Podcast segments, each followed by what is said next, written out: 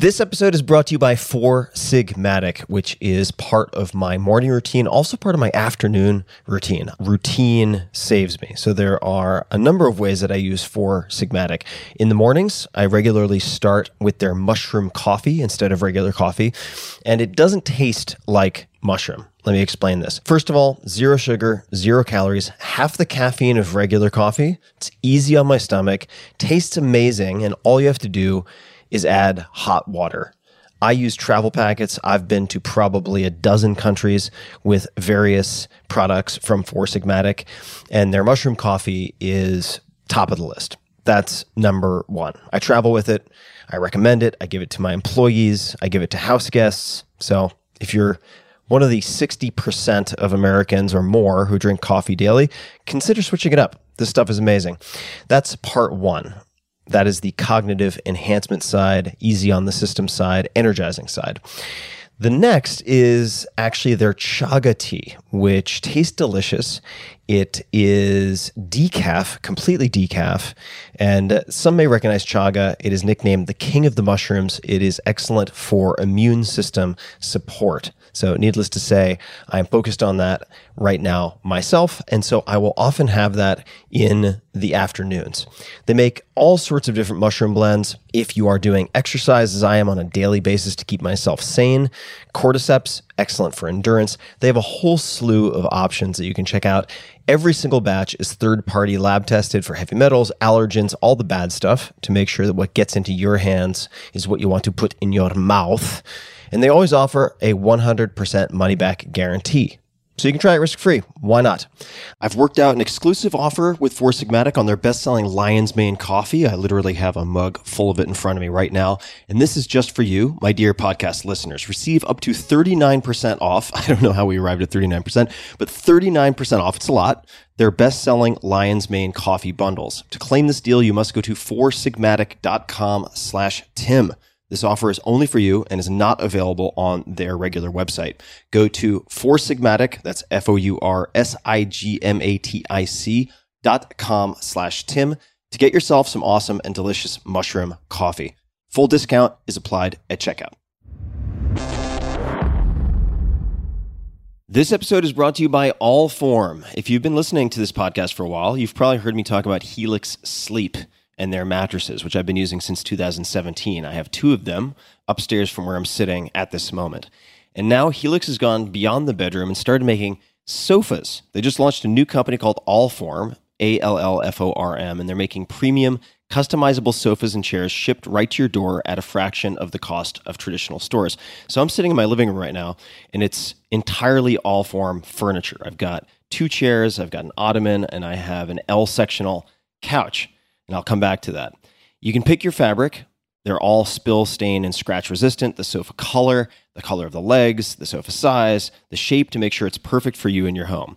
Also, Allform arrives in just three to seven days, and you can assemble it all yourself in a few minutes. No tools needed. I was quite astonished by how modular and easy these things fit together, kind of like Lego pieces. They've got armchairs, love seats, all the way up to an eight seat sectional, so there's something for everyone. You can also start small and kind of build on top of it if you wanted to get a smaller couch and then build out on it, which is actually, in a way, what I did because I can turn my L sectional couch into a normal straight couch and then with a separate ottoman in a matter of about 60 seconds. It's pretty rad. So I mentioned I have all of these different things in this room. I used the natural leg finish, which is their lightest color, and I dig it. I mean, I've been using these things hours and hours and hours every single day. So I am using what I am sharing with you guys.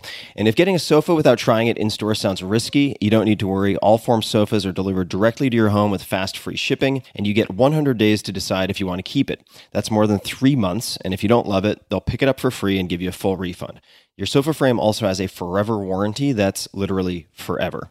So check it out. Take a look. They've got all sorts of cool stuff to choose from. I was skeptical and it actually worked. It worked much better than I could have imagined, and I'm very, very happy. So to find your perfect sofa, check out allform.com slash Tim. That's A-L-L-F-O-R-M dot com slash Tim. Allform is offering 20% off all orders to you, my dear listeners, at allform.com slash Tim. Make sure to use the code Tim at checkout. That's allform.com slash Tim and use code Tim at checkout. Optimal minimal. At this altitude, I can run flat out for a half mile before my hands start shaking. Can I answer your personal question? Now would seem an appropriate time. What if I did the opposite? I'm a cybernetic organism, living tissue over a metal endoskeleton.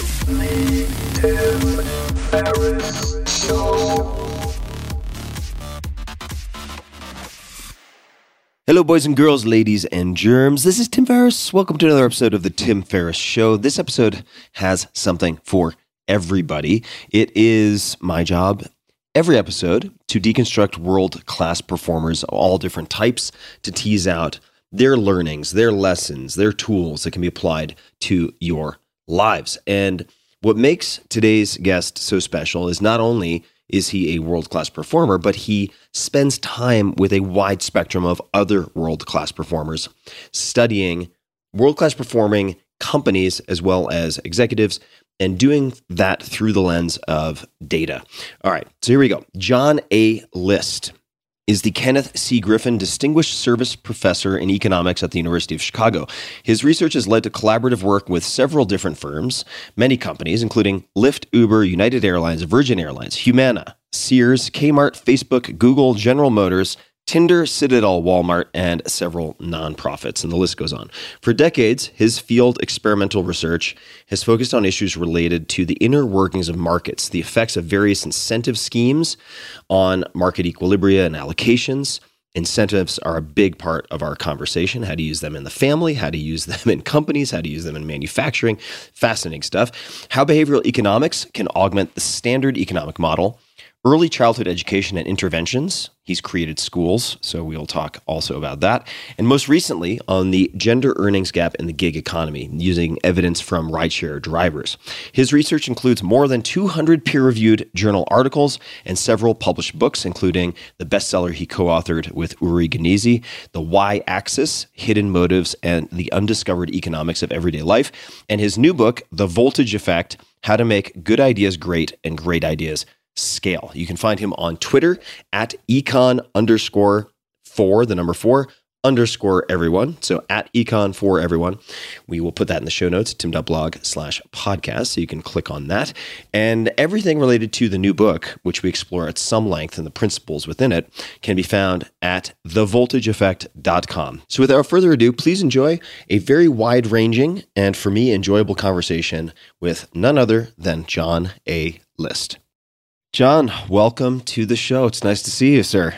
Thanks so much for having me, Tim.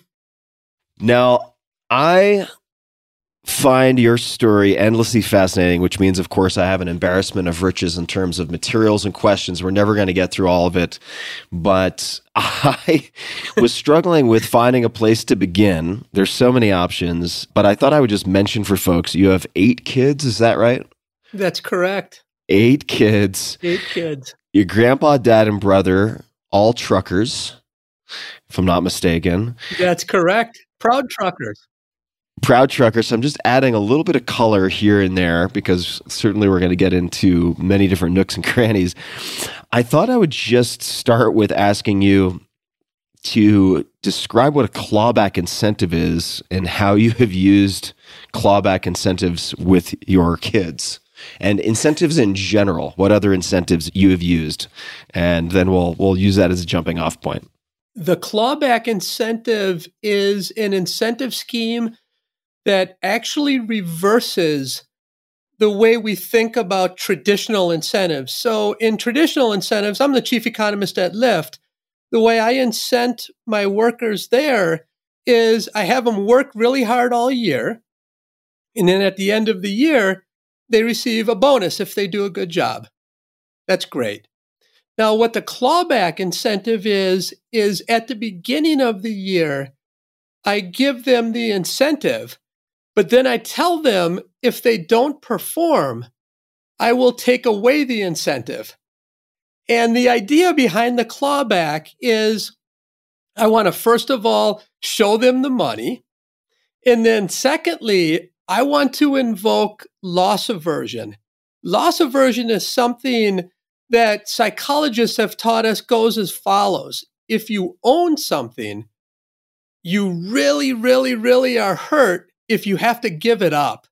So the idea here is give somebody some money, that will induce them to work harder. And when they do work harder, everyone's better off because they get to keep the money. And my firm is better off because they work harder.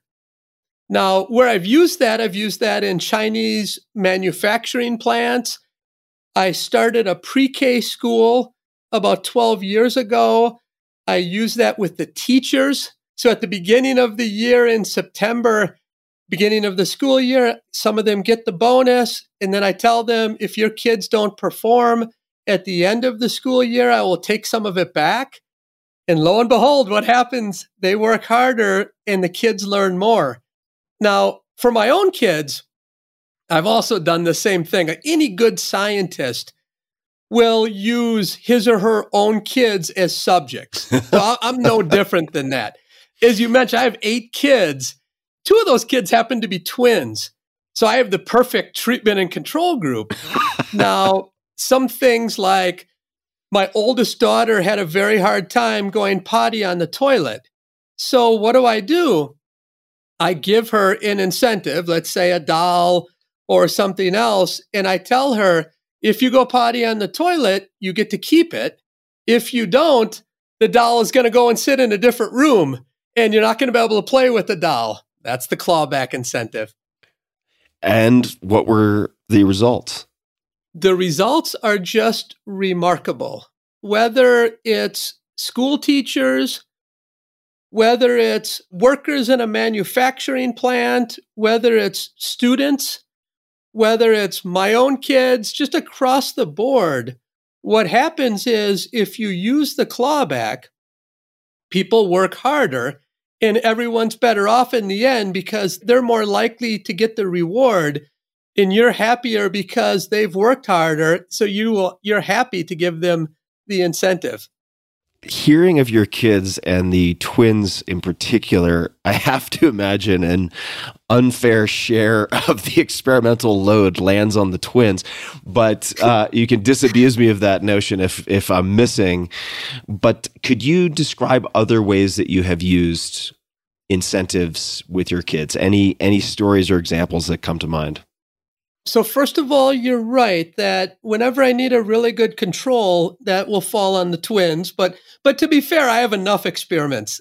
I think about using experimentation to incent inputs. For example, when the kids are in third or fourth and fifth grade, I tend not to incentivize outputs because outputs are something that a person has a hard time controlling.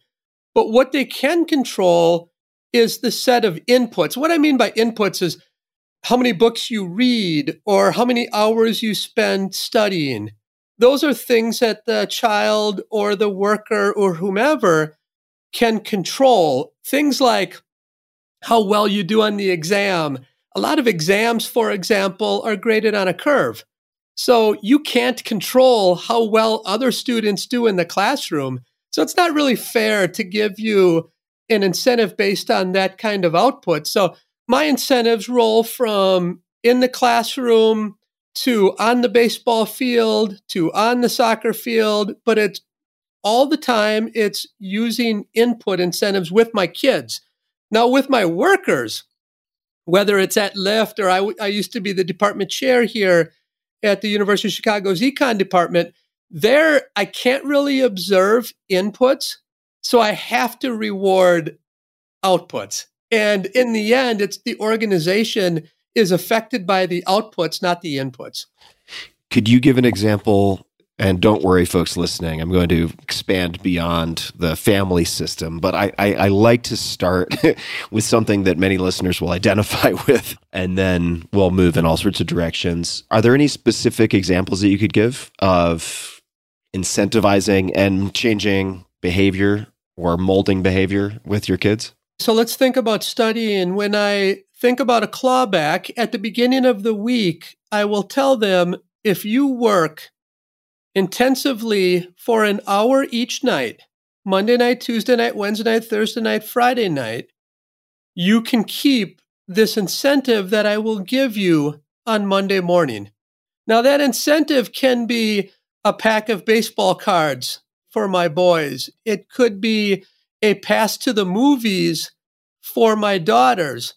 But the key is give them the incentive early in the week, and then they will perform all week. For example, an hour of studying math every night is something that happens all the time in my household. Then at the end of the week, they end up keeping the incentive because nearly every time they meet the goal. So I have a question about the the clawback incentive and harnessing the loss aversion. And and part of why I was looking forward to chatting with you is that I think it's minimizing it to say sort of al- along the lines of say Freakonomics. And I know you've had a lot of involvement with Professor Levitt and have been featured regularly on the Freakonomics blog and elsewhere. There are many assumptions that we make or beliefs that we hold which turn out not to be terribly supported by data when you actually run experiments. And as an example, when I was doing prep for this conversation, I read about, I might get the specifics slightly off, but your examination of matching donations with charitable organizations and asking them if matching works. The answer is, of course, yes. Do you have data to support it? No, not really.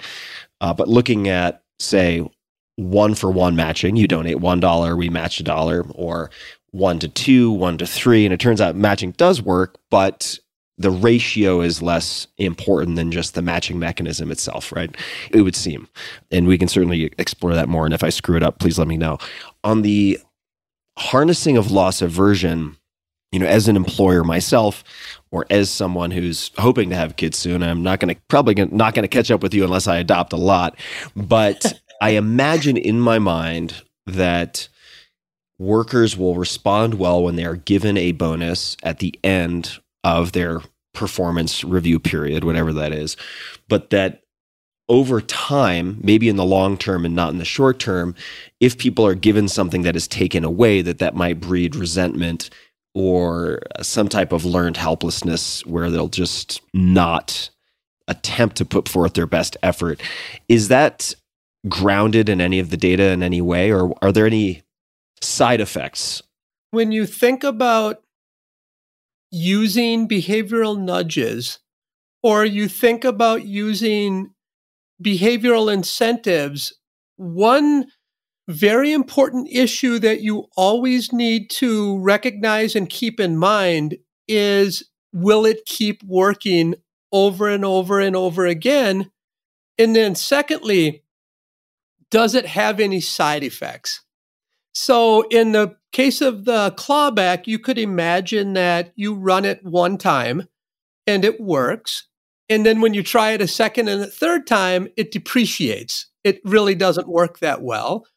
Or you could imagine that you hire a bunch of school teachers like I did down in Chicago Heights and give them the clawback. And within three months, they all quit because they hate it. It's just too stressful and it's uh, too burdensome on them. Now, those are two very important considerations for any incentive that we talk about. What we found so far is in terms of the depreciation, it does depreciate a little bit like most behavioral nudges, but not a ton.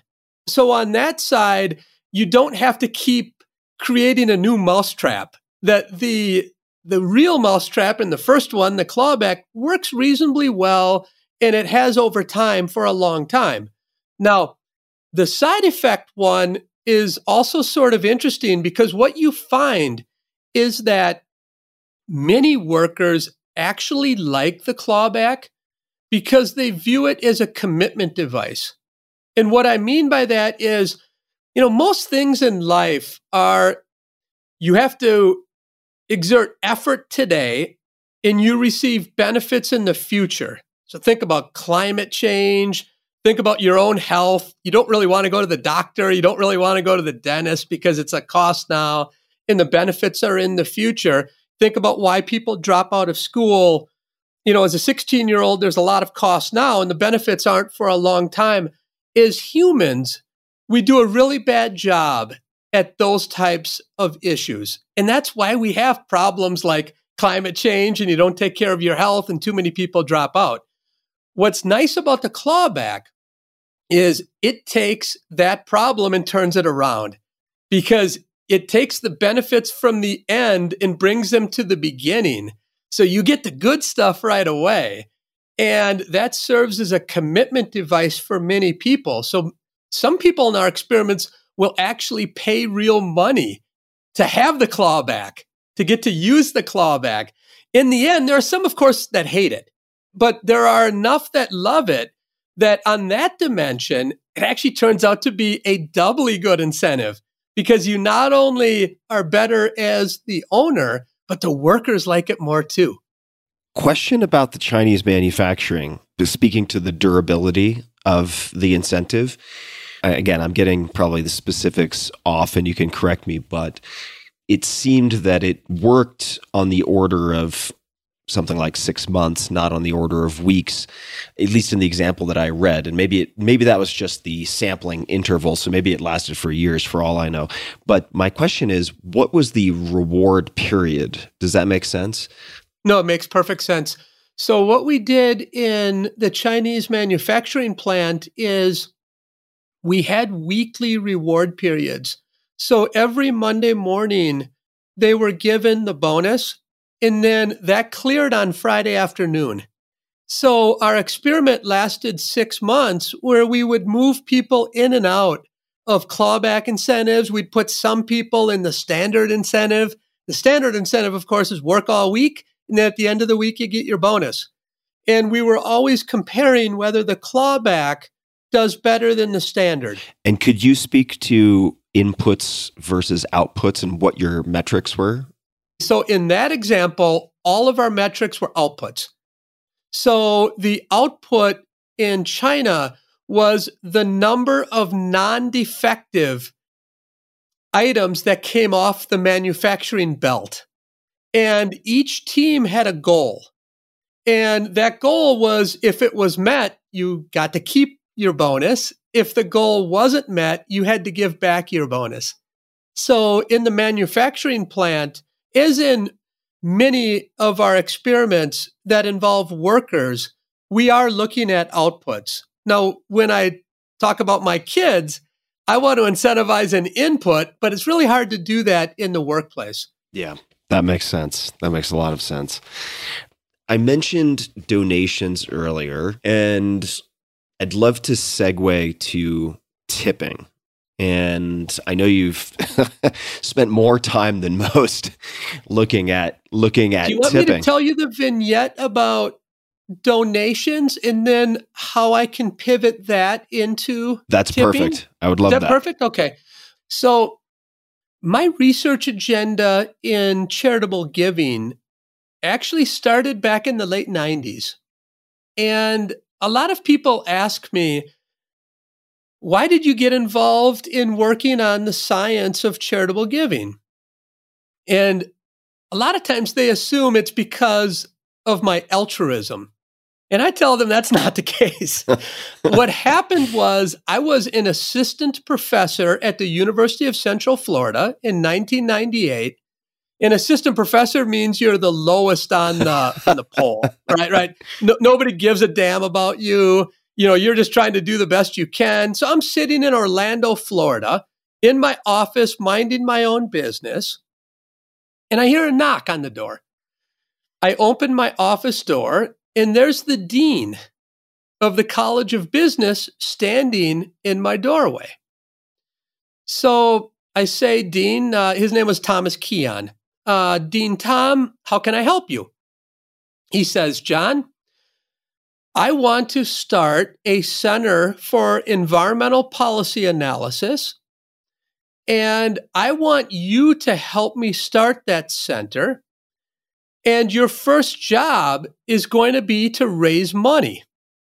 So I'm thinking, well, what? I've never raised any money before. I'm a truck driver's son. What, what's going on here?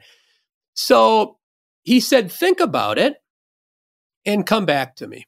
So I thought about it for a few days and I went to the dean's office and I told him, this is a great opportunity and I will do it if you satisfy two conditions. One condition is I want to run the fundraiser as a field experiment because I want to learn about why people give, what keeps them committed to the cause. And two, I need some upfront money. And that's what I kind of learned in those two days is I, I, went out and talked to a bunch of fundraising specialists and they told me the key is to have upfront money. So the dean gave me $5,000. Big whoop, right? But importantly, he gave me a big list of potential donors who I could ask to give money to the Center for Environmental Policy Analysis. Okay, now I'm in business my research agenda has always been to use the world as my lab. And if you're ever trying to accomplish something, do it scientifically so you can not only figure out what works and why, but then you can get it right the next time. So I did this fundraiser. And what I first learned was I talked to dozens of fundraising gurus, practitioners, strategists, et cetera, et cetera, et cetera. And they all had rules of thumb. They all said things like use a three to one match rather than a one to one match because a three to one match will raise more money. And when I say three to one, I mean for every hundred dollars somebody gives, the charity matches it with $300. That's a three to one match versus a one to one. You know, all these great anecdotes. And each time I would ask them, Can you give me the data behind these gut feelings? No, I can't. And I said, Well, how do you know they're true? And every person said, Well, that's just how we always do it. That's how my boss did it. Now I'm thinking, holy cow, this is two to 3% of the GDP of our nation is charitable giving, right? Two or 3% of wallet is giving of money. Forget about the time, you know, add volunteerism to that, and you might get 7% of GDP. So it's a very important sector. But when I learned that it's mostly built on anecdotes, I said, man, we're in business because now I can use this as a, as a research agenda to explore generosity. And I can help charities use science to raise more money. So I've been at that for now close to 25 years, partnering with charities, helping them raise more money, helping them leverage science. And you end up learning some really interesting facts about people.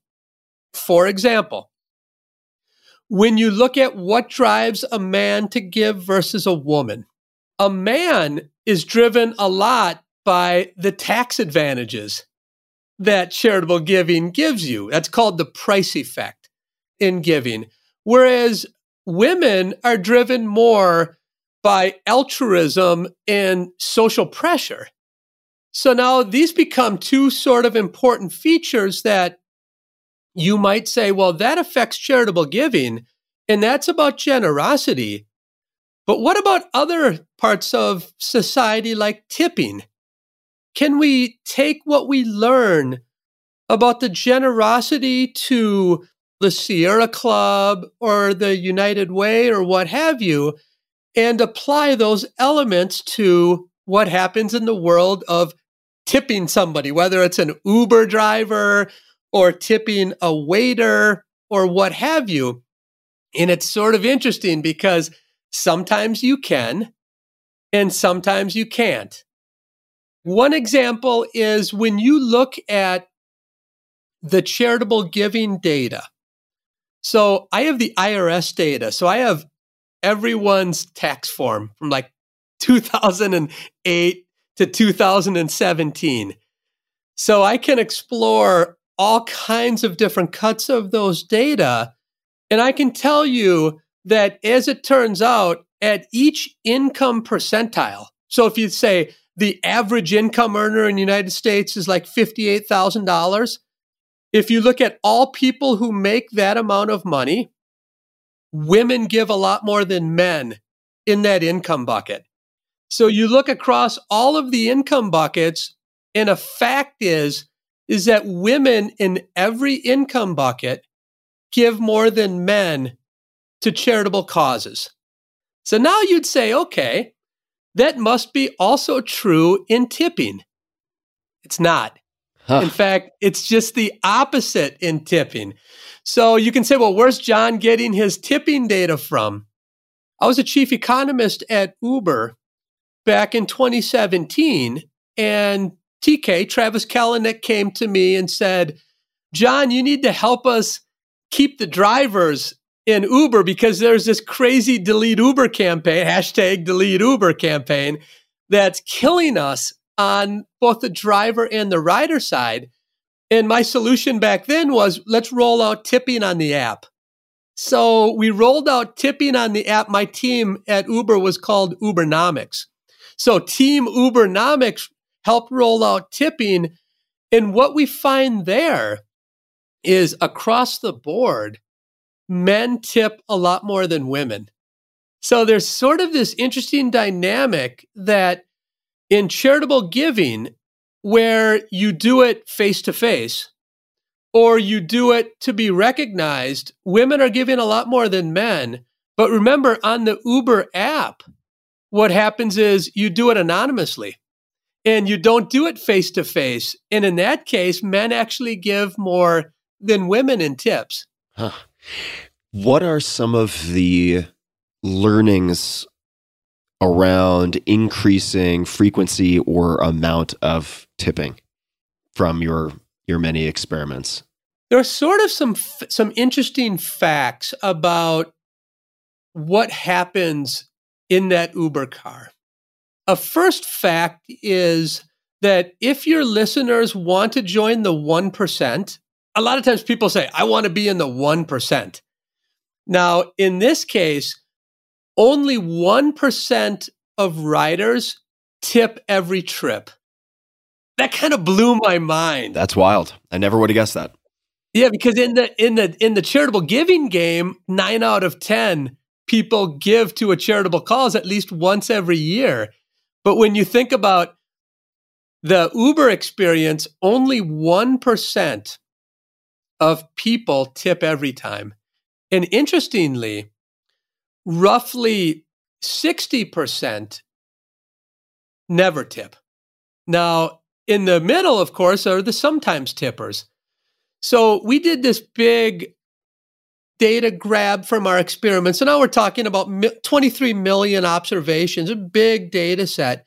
And we can look at a lot of averages. And what you find are things like men tip female drivers more than they tip male drivers. That's a fact, especially when the female drivers are younger. So what happens is the older female drivers, say 60 years old and beyond, those female drivers are tipped the same as the male drivers in that age group. But the big difference is with the 21 to 25 year old drivers, where females earn about 6% more in tips than the males do and that it's all driven by male riders, which is sort of an interesting fact. now, now I'm going to let your imagination, uh, Tim, go with that about why that happens. I don't want to go into that here. I'll let your I'll let yeah. your your imagination go. But, I don't, I don't have to imagine very like long. but yeah, continue, continue, please. but there are all these kinds of facts like this. You know, the average trip only about 15% of trips are tipped. And conditional on tipping, the average tip is about 10, 12% of the fare. So you, you do have things like a, a bigger bill is a bigger tip. That's what we have in restaurants too, where people tip 20%. But the big thing about tipping is people tip a lot more if it's face to face versus when it's anonymous.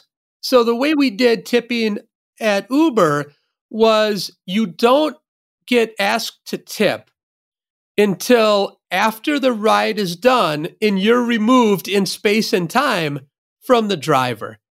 And we did that on purpose because TK said, John, I don't want tipping to be a tax. on riders. I want it to be something that is truly done for exceptional service.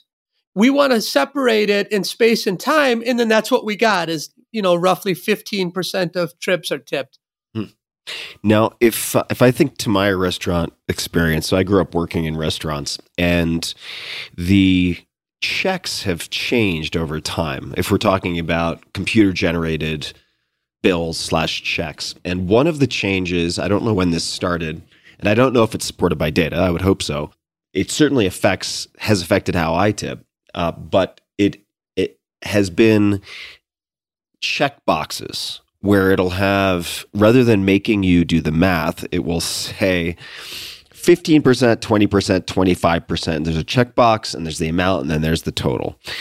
And that raises the question for me of what types of user interface or flow experiments worked well if you're able to speak to it. Yeah. And I think you are because I did I remember reading about you getting a call from Jeff Bezos and one of your conditions for possibly engaging with Amazon being the ability to publish your findings. And and uh, just to give a snapshot of that, you didn't take the job because there were going to be trade secrets. They wouldn't be publishable. However, you helped introduce someone who was hired and I think still works there. And he sends you a, what is it, a Christmas card every year with his net worth at the bottom, something like that, which is outstanding. Just, uh, just out, really fantastic. I hope he sends you some chocolates too. Uh, he better send me a bag of cash the way yeah. Amazon stock has been doing. Yeah. They gave me that offer. The stock was seven dollars a share. Oh, oh, oh. So, so TK was open, as I understand it, to you publishing. Yeah. Could you share some of the maybe design experiments or changes or tweaks that turned out to be effective? It doesn't have to be Uber specific, but it certainly could be. Early on, Amazon, Jeff Bezos came to me and asked me to be their chief economist. And boy, oh boy, oh boy, whenever I go back and look at that contract, it was, it was a contract that was heavily laden with options. And Ah, Tim, Tim, Tim. So if I had to go back, I, I still think I, I can honestly say this. I I would do the same thing today. I, I did give up millions of dollars, no doubt about that. But in the end, I'm a scientist. And I've always thought that my calling was that to use the world as your lab is a great opportunity to make the world a better place. And I really felt I could help Amazon. I really did.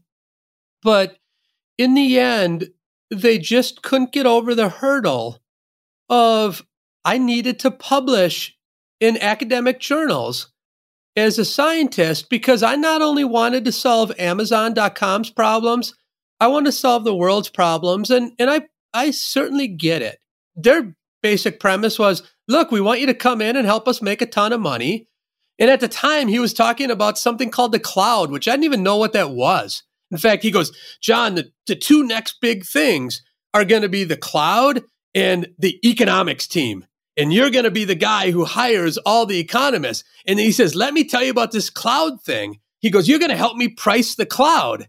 Like, I don't even know what that is. And I, I just pretended I did. But, but I, like, honestly, didn't know anything about it. So, okay, so TK calls, Uber calls and Uber says, we understand what happened at Amazon.com because of Jeff Holden. Jeff Holden was at Amazon.com back then, and then he ended up leaving for Groupon. He was at Groupon for a while, and then he went to Uber.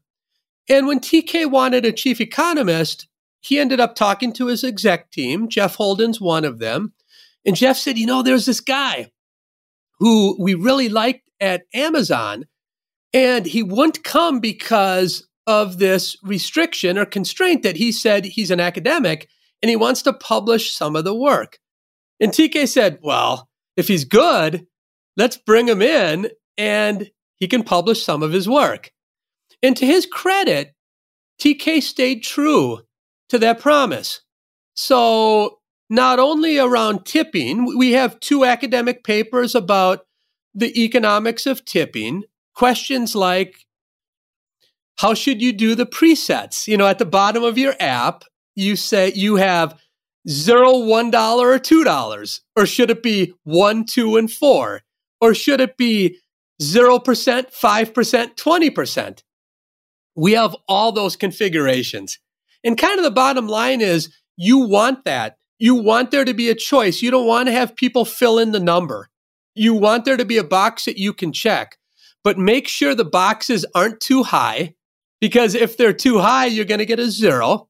Too high in uh, Too dollar high amount. of like uh, $50, 100, 150 or 25%, 45%, 70%. A lot of times people will say, those are out of my range, so I'm going to do zero. So you don't want to do too high. You don't want to do too low because then you might be leaving money on the table for the driver. So it becomes an art. And it's an art that you can only figure out with field experiments. And a lot of those, you know, 5%, 10%, 20%, those are individual specific. So that doesn't fit with just everyone. Sometimes the low, it means high for somebody else, or a really high set of presets is low for somebody else. So just like the price and the and the various other pieces of the algorithm, an optimal tipping scheme will take account of the consumer's traits and how they've tipped in the past. Okay. So another line of research that we worked on at Uber was what I call the economics of apologies. And as you know, it was pretty rocky at Uber when I was there. In fact, I think there's a there's a new show coming out called like Super Pumped or something. Yep. So not only was I one of the earliest advisors to Uber starting in 2009, 2010, so I, I was along for that ride and watching things very, very closely, pun intended. But I actually also am friends with the, I believe he's, yeah, I don't know if he'd be considered the creator, but he's certainly producing and writing Brian Koppelman and David Levien, Super Pumped, or adapting it for screen. I'm not involved with that at all, but he, uh, he he's a good guy. So yes, based on the based on the book. So there's there's there's never a dull moment in ride uh, ride sharing. yeah, can you tell them that when the thing comes out that I want Matt Damon to play the chief economist? I will. Is that, I- that too much to ask well, him? you know what? They they have worked with Matt Damon before, so I will put in the request. All right. All right. Just a quick thanks to one of our sponsors, and we'll be right back to the show. This episode is brought to you by Athletic Greens. I get asked all the time what I would take if I could only take one supplement. The answer is invariably AG1 by Athletic Greens. If you're traveling, if you're just busy, if you're not sure if your meals are where they should be, it covers your bases. With approximately 75 vitamins, minerals, and whole food sourced ingredients, you'll be hard pressed to find a more nutrient dense formula on the market. It has a multivitamin, multi mineral greens complex, probiotics and prebiotics for gut health, and immunity formula, digestive enzymes, and adaptogens. You get the idea. Right now, Athletic Greens is giving my audience a special offer on top of their all in one formula, which is a free vitamin D supplement and five free travel packs with your first subscription purchase. Many of us are deficient in vitamin D. I've found that true for myself, which is usually produced in our bodies from sun exposure. So, adding a vitamin D supplement to your daily routine is a great option for additional immune support. Support your immunity, gut health, and energy by visiting athleticgreens.com slash tim you'll receive up to a year's supply of vitamin d and five free travel packs with your subscription again that's athleticgreens.com slash tim So let me tell you the story quickly about apologies. Is that okay, Tim? Do you want to hear that, or is that uh, Yes, please. Okay. So this is kind of a perfect example of, I think, the leadership of Uber and, and how they were open to science. So I'm scheduled to give a keynote talk at our big annual meetings. They're called the American Economic Association meetings. So these are annual meetings that take place every January. Okay, great. So I'm on the schedule to give a keynote talk alongside a guy who ends up winning the Nobel Prize in Development Economics named Angus Deaton. He's there to criticize field experiments, and I'm there to be the supporter of field experiments. So I get picked up at my house here in Hyde Park, Chicago, because the meetings are downtown Chicago. Just happened to get lucky that year. The meetings rotate to a different big city every year. Okay. So the Uber car picks me up, and as usual, I'm still working on my slides. I look at my watch and it's noon, roughly noon, and I'm supposed to be on stage at 12:30. So the driver starts taking me down there, and we get about three quarters of the way down. I look up, look at my watch, and I'm like, this is perfect. I have to just finish this last slide. I'm going to walk in. These slides are going to be great. Next time I look up, I'm in the front of my house back in Hyde oh, Park. Oh no! oh no! And I'm like, no, what the blank is going on here? And the driver said, well, the app blinked. And professor, you were so busy working, I didn't want to disturb you. I thought that you changed the destination because you forgot something at home. I said, no, take me back down to to the conference. So okay, so I get there, I run in, everything turns out fine. But that evening, when I got home, I ended up walking out to our garage that's uh, separated from my home. And my wife always knows when I go out to the garage, it means somebody's going to have hell to be paid. so I, I call TK and I say, Hey, TK, let me tell you about what I think of your blankety blank app. And guess what, TK? I will never take an Uber again.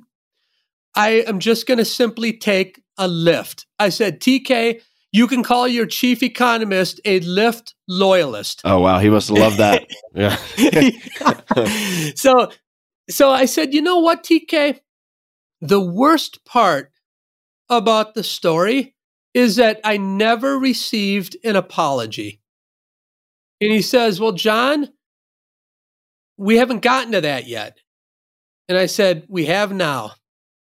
So, what my team did is we explored in big, big data sets how much business does Uber lose from bad trips? Now, here you don't want to do an experiment because I don't want to just give people bad trips on purpose.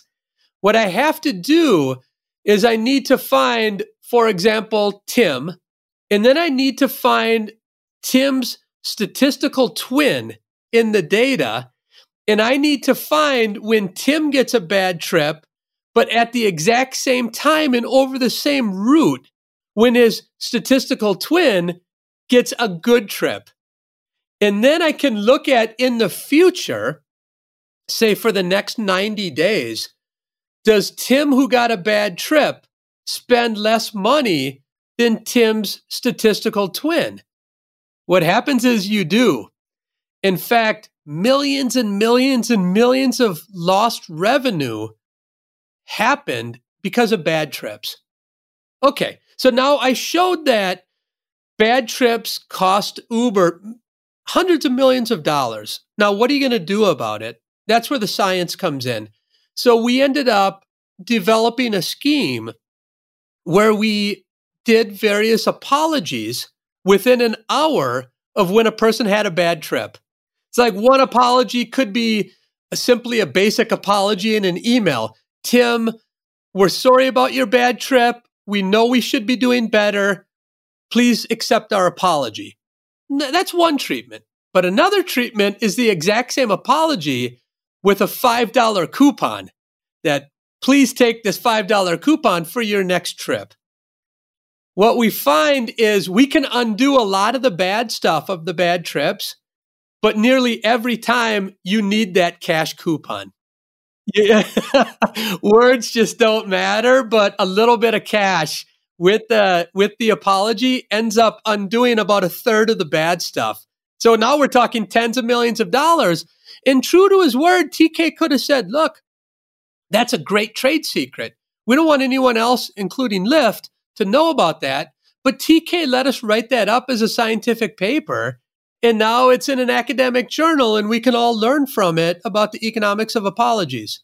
You know, I have to give TK credit because you think about the, and you obviously, but as the fierce competitor he is, it's all the more impressive to me that he would allow that. And you think of the potential ripple effects of that not just within ride sharing, but outside of ride sharing. I mean, it hopefully translates to a better customer experience in different sectors, right? And that's absolutely that's part of the potential consequence of being able to publish. No, you're right. And I think that TK really got, and, and Logan Green does too, and John Zimmer now at, at Lyft. You know, we have great papers coming out of there too, but they totally get that we're not only here to change the face of transportation.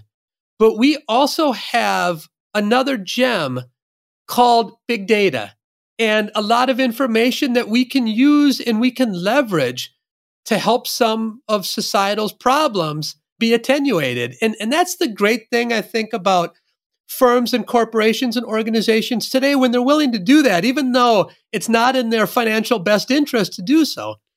It's an incredible opportunity. I, I, remember way back in the day, they ended up, I think, cutting this short, but there existed the God view and the ability to look at all this data, and you could really learn a lot about human nature. And they would publish on the on the Uber blog and, and elsewhere all sorts of correlations that were endlessly fascinating. But it's really when you have a big enough data set and you're dealing with individuals and you're able to identify not only their behaviors, but how their behaviors change with different incentives and UIs and so on, you're really just looking at this gigantic petri dish called humanity and human nature, right? At the end of the day. You're spot on.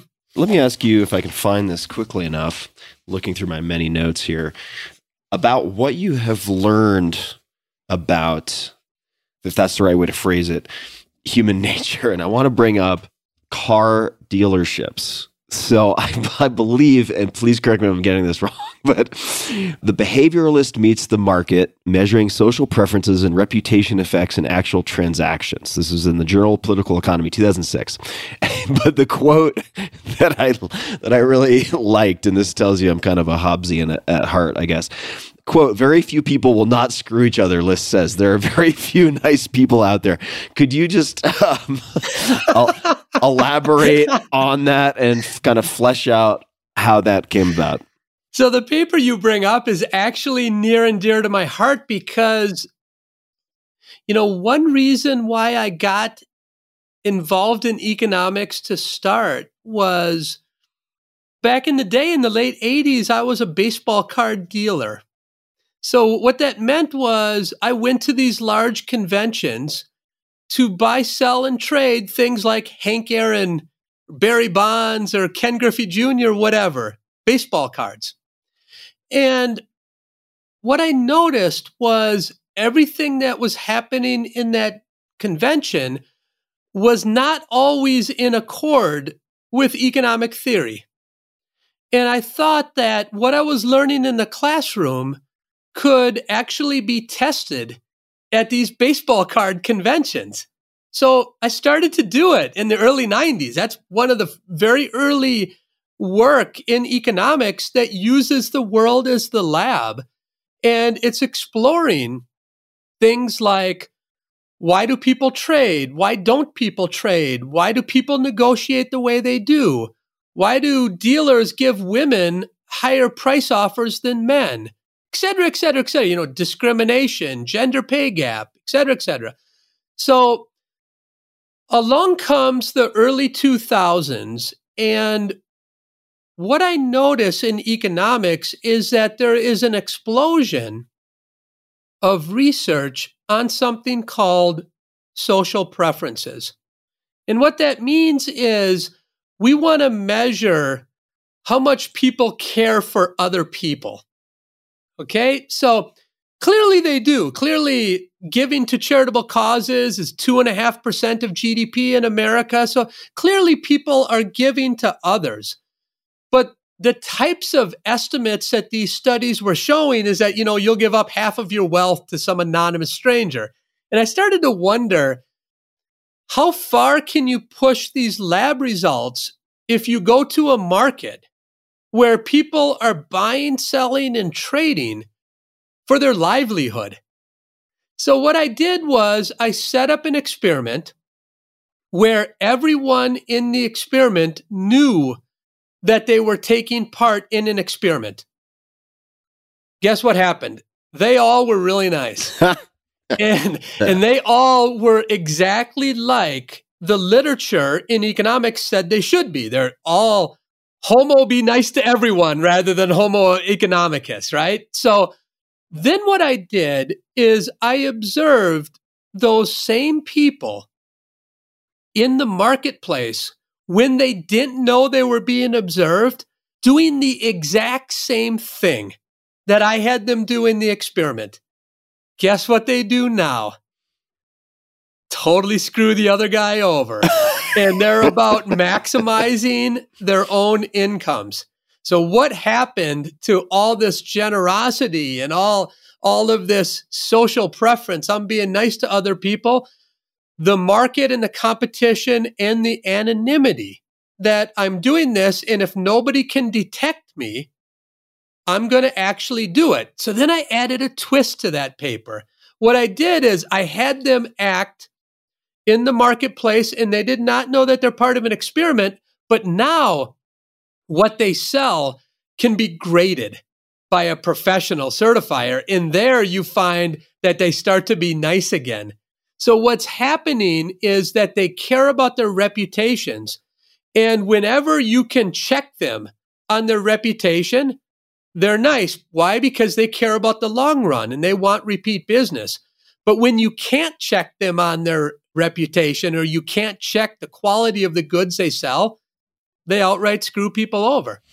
You know, this is uh, makes me think about one of my sensitive spots with respect to Uber and ride sharing in general, which was how, and I'm not sure of the right kind of bias label to apply to this, but you would see in the news, you know, Uber driver this, Uber driver that, all this, all you know, assorted bad behavior, which statistically was a very, very, very small percentage, but the implication was that somehow in the early days especially that ride sharing was more dangerous or lower quality than taxi rides. But the fact of the matter was, there was no data capture with taxi rides. There was no accountability, no rating, no nothing. And the costs and the events, the adverse events were largely invisible. So it's, it's just a very unfair comparison. Let's hop from car dealerships going to a place that is is much more meta because I admire your ability and anyone's ability to test assumptions, even if they lead you to some very unexpected, surprising, or even uncomfortable conclusions. And I have, as you can see, and people who are on video, I've just, you know, piles and piles of, of paper in front of me. And, you are a scholar. Well, I pretended I play one on the internet. And let me read a line from you, and I would love for you to explain what it means. Here we go. Just a few sentences. A first step to rise up my critical thinking hierarchy is to practice theory of mind. People have a really hard time doing this, but once you do, you avoid all kinds of silly mistakes at home, in the workplace, and on the streets. So there are kind of two terms that I would love for you to define, and then you can expand in any way that makes sense. Critical thinking hierarchy, and then theory of mind, practicing theory of mind. Critical thinking is a bit like creativity. You know it when you see it. It's very hard to define what critical thinking means. Now, in my work, I, have written a recent academic paper on critical thinking. I view it sort of in two camps. One camp is how you use data and how you gather data to make logical decisions. A lot of times people make fundamental errors when generating data. For example, if I really think Uber is a great idea early on, every data point that I get back that says it's a bad idea, I put on the sidelines. And every data point that comes to me that it's a great idea, I say that data is right. That's called confirmation bias. And it's one of the most important impediments to figuring out if your idea is good or not. Okay. So we have biases in how we generate, accumulate, and interpret data. That's one kind of critical thinking. The other kind of critical thinking is more abstract. And this is where theory of mind comes in. So, theory of mind means how well do you put yourself in the shoes of another person? So, there's a, a theory in economics called game theory. And game theory was started by really old mathematician who's now unfortunately dead named John Nash. John Nash, yeah, Just John like, Nash. It's like the bar that's scene the in a dog. the too. bar scene in the in a, a beautiful mind. Exactly. well, one of my favorite movies, Beautiful Mind. Even though the bar scene got it wrong. Oh, really? the Nash equilibrium. Yeah, they messed up the Nash equilibrium. The reason why is because at least one of them should have gone for the blonde. So in equilibrium is given everyone else's choices, would I change my choice? And if you wouldn't change your choice, that's an equilibrium. If you would change your choice, then that's not an equilibrium. Remember what happened in the bar scene? They all went for the brunettes, even though they all wanted the blonde. So that was like a definition of not an equilibrium. But anyway, we'll, we'll cut Ron Howard a break. Yeah, yeah, yeah. Don't don't don't let facts get in the way of a good story now. exactly. How could you write that bar scene at the Palmer House? Okay, so now theory of mind ends up being super important for the abstract part of critical thinking because your next move needs to be in part determined by how you think that person will react. And if you can put yourself in the shoes, whether it's do I lower my price on Uber and how would Lyft respond? Or should I spend more money in ads? If I'm United Airlines, how will Southwest respond? Et cetera, et cetera, et cetera. All of these kinds of examples. Now, theory of mind is how well do you put yourself in the shoes of another person and figure out then what your optimal action should be.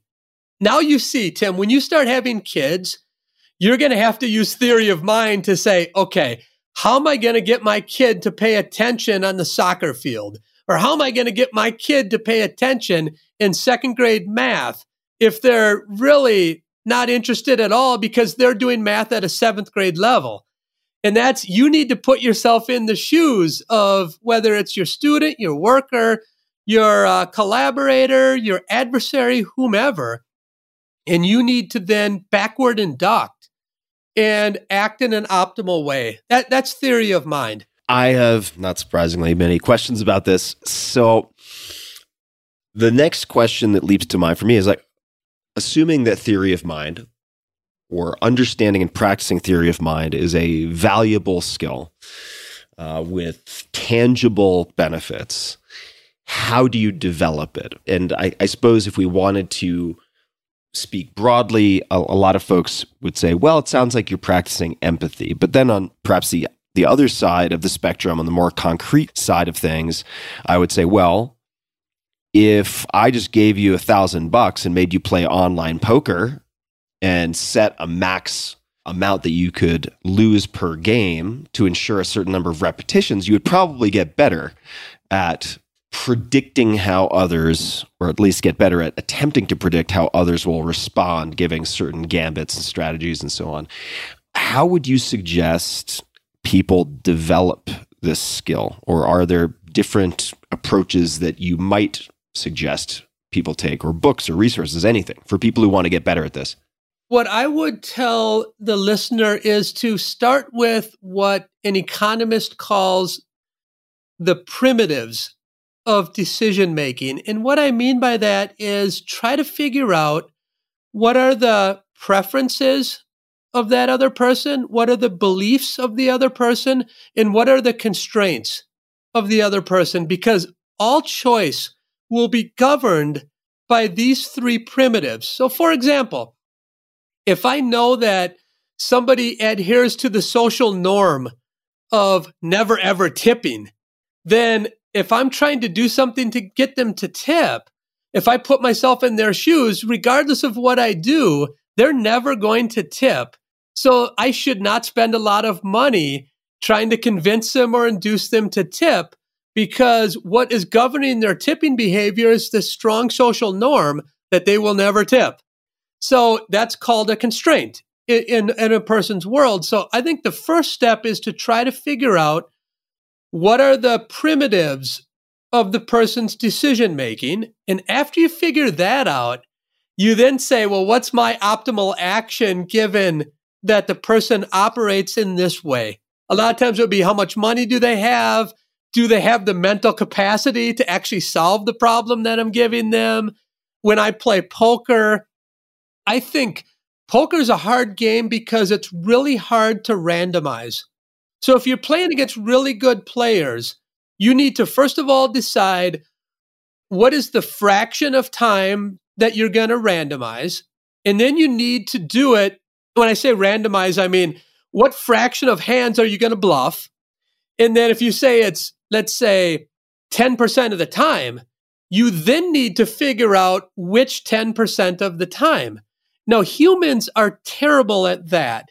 Humans are terrible at doing something in a random way. So, what I do when I play poker, I use a seconds hand in a clock to say, well, if I'm going to bluff 10% of the time, then I look at the second hand and say, if it's at a certain point in the clock, I'll bluff.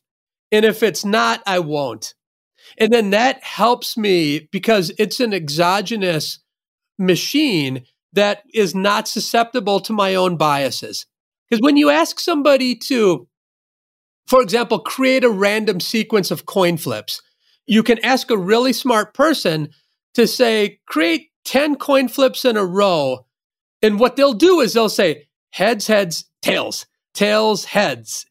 They'll have nearly exactly five heads and five tails over the 10, and they won't have enough runs.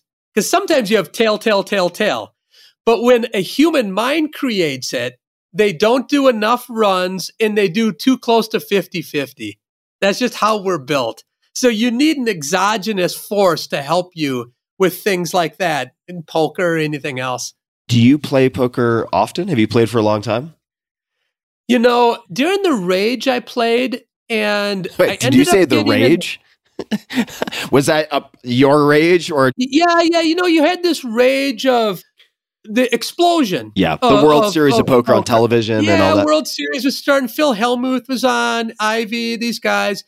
And i ended up flying to australia to give a keynote in um, a place called alice springs it's way out in the in the boondocks of Australia. I don't know if you've ever been there, but I've never been to Alice Springs. I've been to uh, I've been to Australia.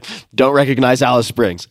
Yeah, so I'm out there, and um, there's a casino there, and it so happens that the conference is at the casino. So, as the keynote speaker on I think it was a Friday night, they were going to take me out to dinner, wine and dine me. That's typically what you do with the keynote speaker. So around one o'clock that afternoon, I said, Well, the dinner doesn't start till eight. I'm going to join this poker tournament. And, you know, thinking I'm going to be out, I, I won't make the next table, etc. It turns out that I get on this magnificent run and I make the final table. And by this time, it's eight o'clock. So the conference organizers are standing around saying, Come on, John, we have to go. I end up making the final two. It was an Aussie woman and me. It was kind of an out of body experience, but I won the bracelet. Wow. And, and it, it, wasn't that I was very good, but I did a little theory of mind. I, am sure I got lucky a few times uh, on the flop. Maybe on the river, got lucky once or twice. But I ended up kind of retiring there. I'm a little, little bit like Michael Jordan. Let's retire on top. So I got my Australian bracelet and I haven't really played that much since. I just don't have time to play. But it's it's an interesting game that I think people undervalue skill. I think poker is a lot more skill. Obviously, there's a ton of luck. I get that, but there's a lot more skill than people realize. It's it's it's really a great game, especially if you have a long time series of tournaments. The best end up winning, and I certainly wasn't the best. So I I uh, kind of retired after that bracelet I am fascinated by poker, and I've actually interviewed Phil on the on the podcast. He's hilarious, very he's very hilarious. smart, very aggressive guy, and I recall also really enjoying. I recognize this as blackjack, and uh, specifically, I think it was single deck or maybe two deck blackjack in bringing down the house, which was later made into into twenty one. Let's hop to scaling. So the new book is The Voltage Effect How to Make Good Ideas Great and Great Ideas Scale. Why write this book?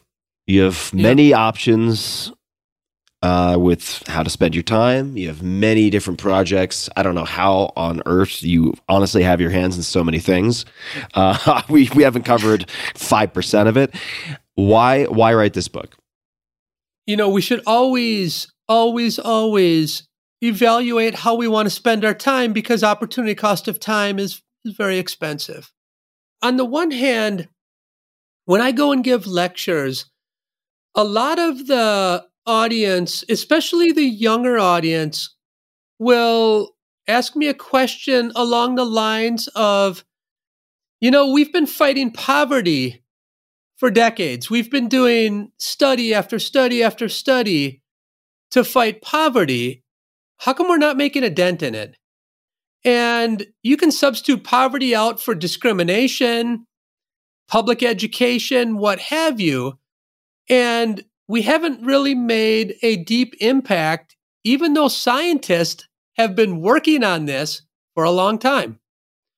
Now, that coupled with an experience that I had in Chicago Heights. So, in Chicago Heights, I started a preschool from scratch with my friends Roland Fryer and Steve Levitt. Steve Levitt's Freakonomics author, Roland Fryer's famous economist at Harvard. We start a preschool for three, four, and five year olds, and it took a lot of shoe leather. And we end up running this for four years, and I'm on the ground day to day to day running it, and I get great results. And then I go to scale it, and I talk to policymakers, and they tell me, John, that's a great little study, but it's not going to scale. And I ask them why. And they say, it doesn't have the silver bullet. And I say, what do you mean silver bullet? What, what, what does that exactly mean? I, I've been doing social science research for 25 years, and I've never heard this argument that my idea won't scale because it doesn't have the silver bullet. And then they say, well, we just don't know about this. But every time an expert tells us they have a great idea, it always fails to scale. Okay, so then the, the third part of this trifecta was my wife and I are sitting down the street from the Uber headquarters on Market Street. We're sitting in a cafe, and I'm telling my wife about the Chicago Heights project and how it's so frustrating. I'm telling her about all these people who always ask me, why aren't we making a dent in poverty or discrimination? And then I'm telling her about scaling at Uber. And she says, you know what? For the next part in your career, you should take on scaling. And I said, what the heck? Let, us do it. I said, let's do it. And, and because all of these threads in my life, the White House, the creating the early childhood program, working at Uber and now Lyft, all of these had features of scaling. And then when you come to the realization that you only make big change at scale, you start to say, why don't we have science around scaling? Why is it the case that people write a book that say something like move fast and break things or throw spaghetti at the wall and if it sticks good or fake it till you make it you know you, you say where's the science behind that? And there isn't any. So, my chore back then, when I first started saying, I'm going to take scaling seriously, is basically, I want to do the science of using science. And I've created science in the past, but we haven't created it in a way that is meant to scale. What we do is we say, I want to do a great idea in the petri dish. And then after I'm done with it, I move on to the next idea. I don't take seriously from the beginning that if I want to change the world, somebody's going to have to scale this. And I need to understand the features that are important when scaling in the Petri dish itself. So all of that came together, and I said, look, we're going to change the world by understanding the science of using science.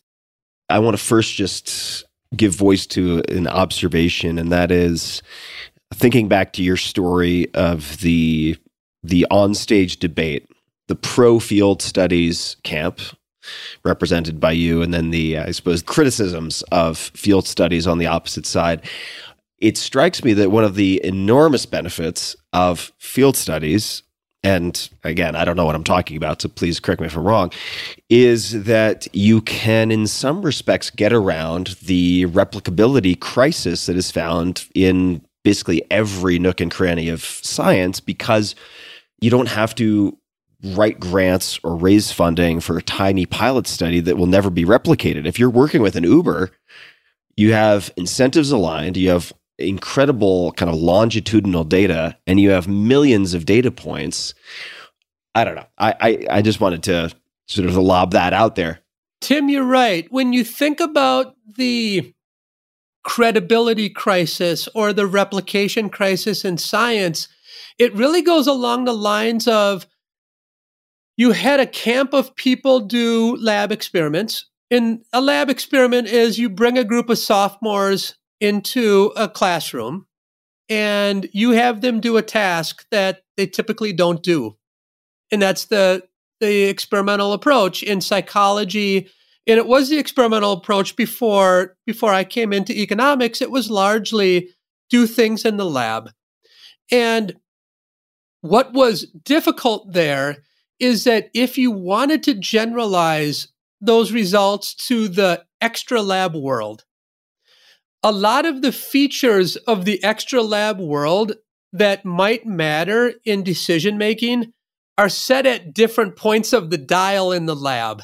So, like, the first obvious thing is the world is not filled by rich white kids who are in the lab doing the experiments at the fancy universities right? The world is filled with truck drivers and all kinds of other people. That's where it starts, but it doesn't end there because remember, anonymity or whether somebody's watching you or whether you have experience in doing something or whether people opt in or out of a market.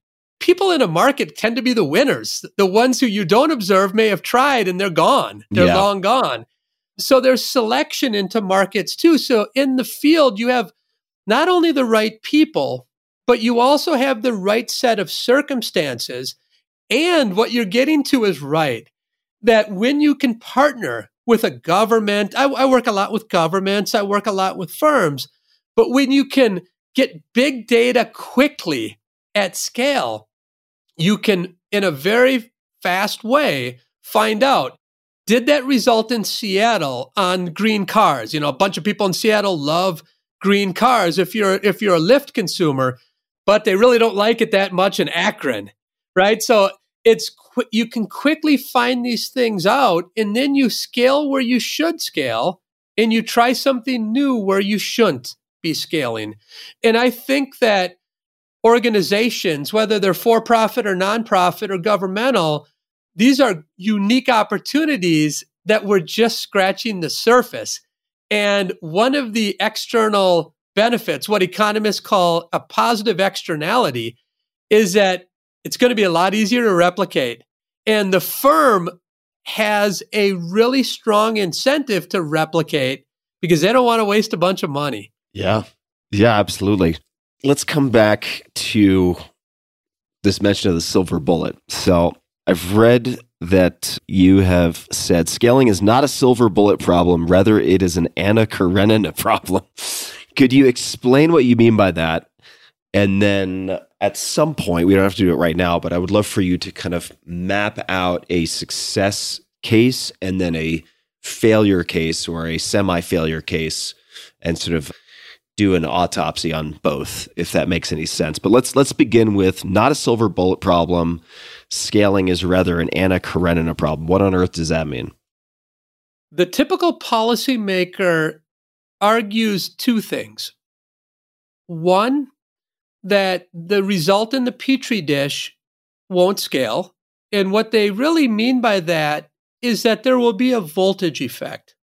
So, what I mean by voltage effect is you have a great result in the petri dish, but when you scale it up, you turn that mountain into a molehill. Okay, so great result in the original research, scale it up, you get nothing. That's the voltage effect. Okay, now policymakers will say that truly scalable ideas need to have the silver bullet. Now, they're exactly wrong there. What I found in my research and what I talk about in the book is that the silver bullet is really like if you have this one great characteristic, you can scale. It's like a, a best shot technology. Scaling is actually a weakest link problem. And what I mean by weakest link is so go back to Tolstoy. Tolstoy starts Anna Karenina, one of the best first lines ever in a novel. Happy families are all alike. Each unhappy family is unhappy in its own way. Scaling is identical to that. The way I think about scaling is scalable ideas are all alike. Each unscalable idea is unscalable in its own way. So now you can say, well, what do you mean? And what I found is that there are five major reasons why ideas don't scale. And that's what I call the five vital signs in the book. So your idea is scalable if it doesn't have one of these flaws. You see, so it's a weakest link. When I say weakest link, think about airport security. The airplane is only as secure as the weakest link. Think about your automobile. The automobile will work, but it breaks if you have a flat tire or if a piston isn't firing. That's a weakest link problem because it only works as long as each of the features is at a certain level. That's how I want you to think about the Anna K problem. Okay. So now, once you determine does your idea have these five vital signs? Let's go through an example to help bring these vital signs to life. yes please Let's talk about one of my favorite scientists, Jonas Salk. So, Salk is responsible for the polio vaccination. What Salk does is he first does, like a lot of great scientists do, he tries it out on his own kids. he finds it works. skin in the game yeah Yeah, phew, you got a lot of skin in the game. And then he finds that he can replicate that result. So those original results were not a false positive. That's vital sign number one. Does your idea have voltage?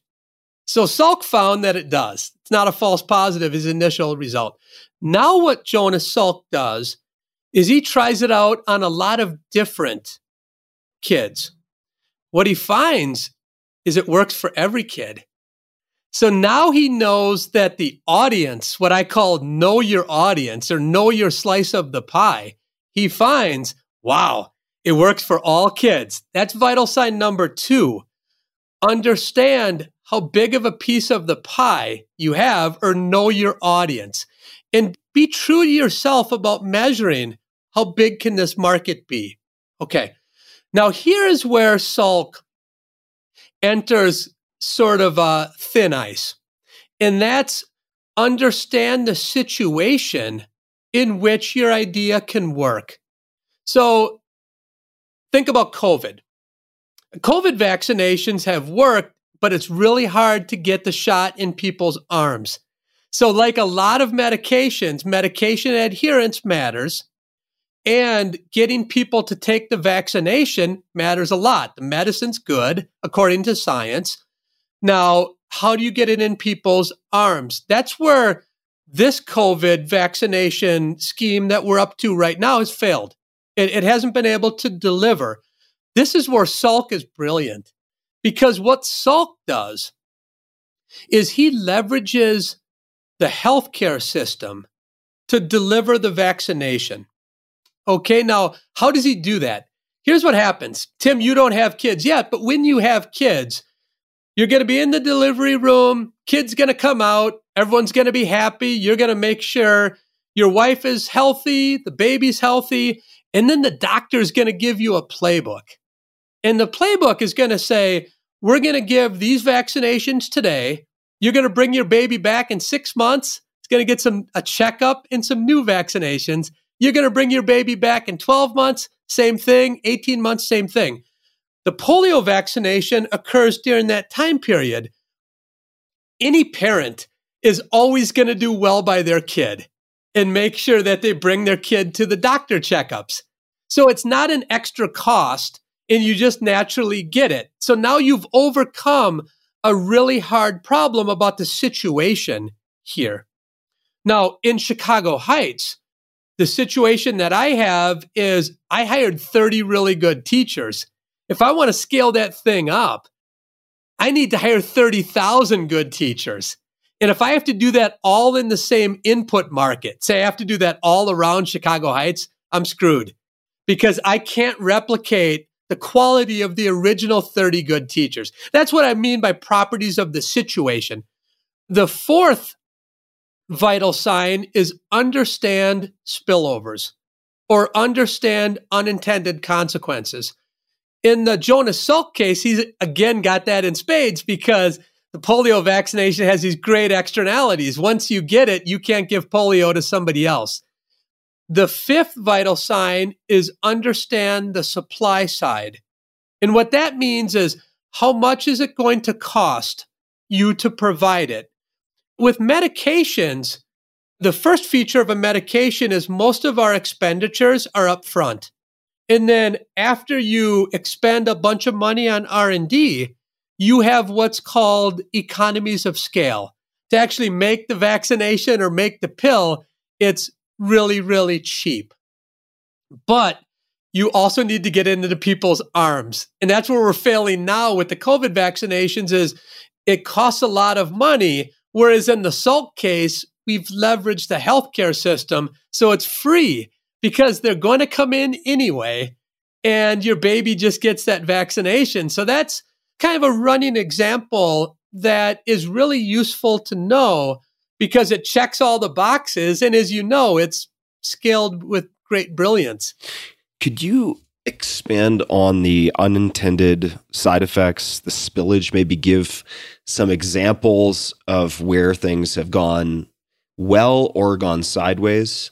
One thing that is invisible to the entrepreneur or invisible to the firm is an unintended consequence or what happens after I push my idea out there.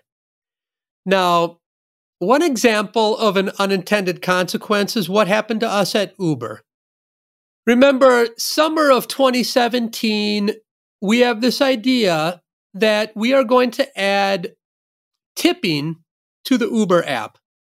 In doing so, we beta test it what we find is we go to a market and we allow 5% of the drivers to be able to receive tips. Okay, so what happens? They receive tips, they work more, and they make more money per hour. So it looks great when 5% of the drivers have it, their wages go up, and their labor supply goes up. Win, win, win. Now, when you roll tipping out to every driver in that market, guess what happens? They see tipping, they work more, but the market dynamics, because everyone has tipping, they undo the tipping effect. In fact, more drivers are working, but they're driving around with an empty car more often because so many drivers are driving that the extra tip effect is exactly offset. So that's an unintended consequence now when we scaled it up. Drivers don't make any more per hour with tipping. They exactly offset it. And you didn't see that when only 5% of the drivers had tipping.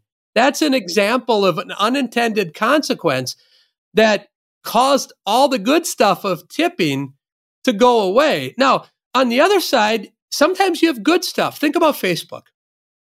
So, Facebook, if only five people in the world have Facebook, it's pretty useless, right? I, it's not very valuable to me. But if every one of my friends and every one of their friends and every one of my family members is on Facebook, there's something called network externalities that as more and more people get it, Facebook becomes even more valuable. So you need to pinpoint does your idea have these really cool network externalities in this case? Or at scale, the good stuff becomes even better? These are things that I'm asking people to measure and take account of. Makes me think of Andy Grove at Intel, and I think he used to refer to it as paired incentives. But for any incentive, I'm sure I'm getting the details wrong here, but he would he would ask like, what is the unintended side effect? Like, what is the sort of perverse behavior that you are and I mean perverse as in undesirable uh, behavior that you are also incentivizing that is not explicit and you yeah, should and you, and you should measure measure both. I have let me make this just purely self-indulgent for a second. Let me lay out a challenge and you're the perfect person to ask. So i have seen this and heard of this across ride sharing apps. So i don't i don't think it's unique to any one. I have certainly run into this. If drivers are penalized for canceling trips but when they accept a trip, they realize, oh, wait, that's a really short ride. I want an airport ride or something like that. They will sometimes turn in the opposite direction and just drive away to force the rider to cancel. And then the rider gets penalized. I'm wondering how, presented with that issue, how you'd think about or how you have thought about mitigating it or or solving it. When we did a deep dive into Uber wages across men and women, what we found is something really surprising. We found that men earned about 7% more per hour than women as an Uber driver. And that really surprised us because, you know, wages aren't negotiable all men and women have the same rate card. And what a rate card means is you're paid the same time and distance. And women receive more in tips than men receive. So we were really surprised. And one reason why is because men strategically reject trips and women accept all trips. So a bad trip on Lyft or Uber you're right. One type of bad trip is I have to drive a half hour to pick the person up, and then I only have a five minute trip. One way to get around that problem is to pay the driver for time that they spend from when they get the dispatch to when they pick the customer up. We do that now at Lyft. And that's an important reason that you can lower rejection rates. Now, there are still cases of cancellations. What we do is there's a fine for drivers. In fact, there's a fine for riders who do this too. There's a cancellation fee of $5. And I think using that mixture of actually paying drivers to go pick somebody up and having the relevant fines, right? Taking money away, clawing it back, is kind of two instruments that we find can be successful in lowering exactly what you're saying because it's irritating. To sit out outside in the cold. I'm in Chicago here and it's freezing. I sit out in the on the corner waiting for a, a driver and I see him going the wrong way because they don't want to pick me up.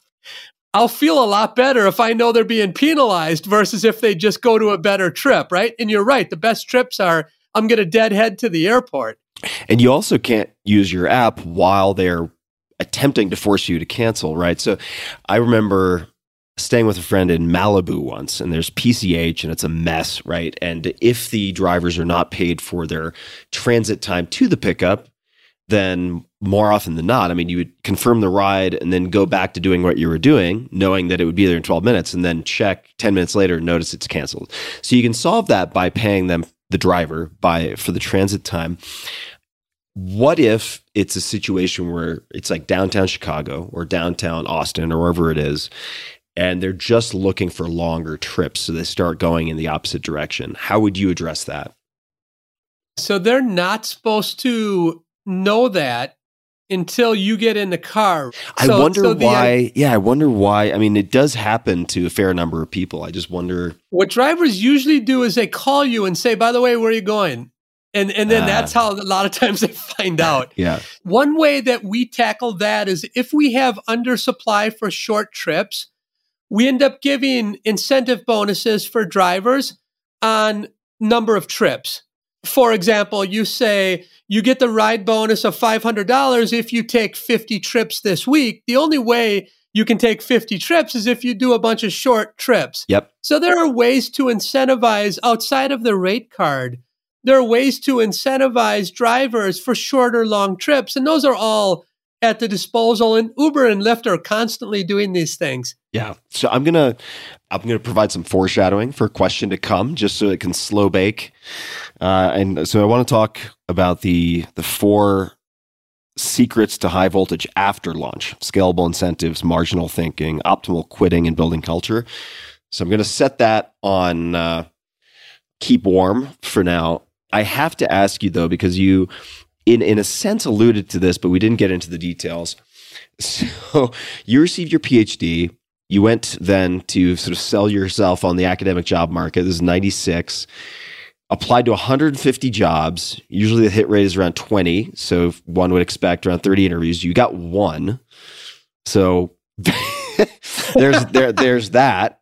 And then and then you were able to alchemize your career trajectory and here you are, right? Obviously in a very different position. And my question is what did people miss about you or what did you miss or what mistake did you make or what did you lack why did that happen I've been doing uh, the post op for over 25 years now. and and I think it's sort of two parts. One part is academia is very hierarchical. And the way the funnel works is that the top schools, Harvard, University of Chicago, Princeton, MIT, etc., we put out about 20 to 30 students per year on this market, PhD. So we put out 25 students this year with a PhD from the University of Chicago. But we only hire back one or two. So the unwritten rule in academia is where you get your PhD, the ranking of that school will be much, much higher than you, where you get your first job. And then where you get tenure will be much, much lower ranked than where you get your first job. Ooh, tough gig That's just sort of how the funnel works. So when you start at the University of Wyoming, which is, I'm not sure what the ranking is, but it's certainly not in the top five schools. If you follow that rule, those top schools, they're not even going to open my envelope. I didn't know this, but when I applied to the University of Chicago, I'm quite confident that my application envelope was never opened because they saw the return address was Laramie, Wyoming. Okay. So I don't think it was anything that I did wrong per se. Although it is true that people were very, very skeptical of my field experiments in the early 90s. Everyone said, You're an idiot for doing it. You know, we think you seem smart. Why are you throwing your career away? If you want to do experiments, you do them in the lab. What is this field experiment stuff? So you're right. I applied to 150 schools because I wanted to be an academic. I didn't want to be a truck driver. Nothing wrong with truck driver, but that was my outside option. Let's be honest. If I don't get an academic job, I'm back in Madison, Wisconsin, driving truck. So I applied to 150 schools and I still wear that today. I got 149 people who told me, You're not even worthwhile talking to in an initial interview. And I saved every one of those envelopes that said thanks, but no thanks. Oh, and if I ever need motivation, I can look at that box of envelopes that says go fly a kite list. Yeah. When you get Um, your yacht, God you University, can laminate them and put them on the in the floorboards. yeah, yeah, you know, University of Central Florida worked, and it it ends up working well, I think, too, because what I see is at the University of Central Florida, I could take chances, and I can continue to take high variance plays. And what I mean by that is take risks in the research. Where if I started at the University of Chicago, it might have been harder because I might have wanted to march to the same beat of every other That's true. drummer around me. And I think University of Wyoming as a grad student, University of Central Florida, these sort of relieved the social constraints of having to be like everyone else. And I could just be me. And I think in the end, it really helped a lot. And that was kind of the silver lining of my approach to academia, I think. I have to ask you, and this may be a dead end, and we can cut it if it is. This is going to show you just how much I don't know, which is not going to come as a surprise to anyone listening.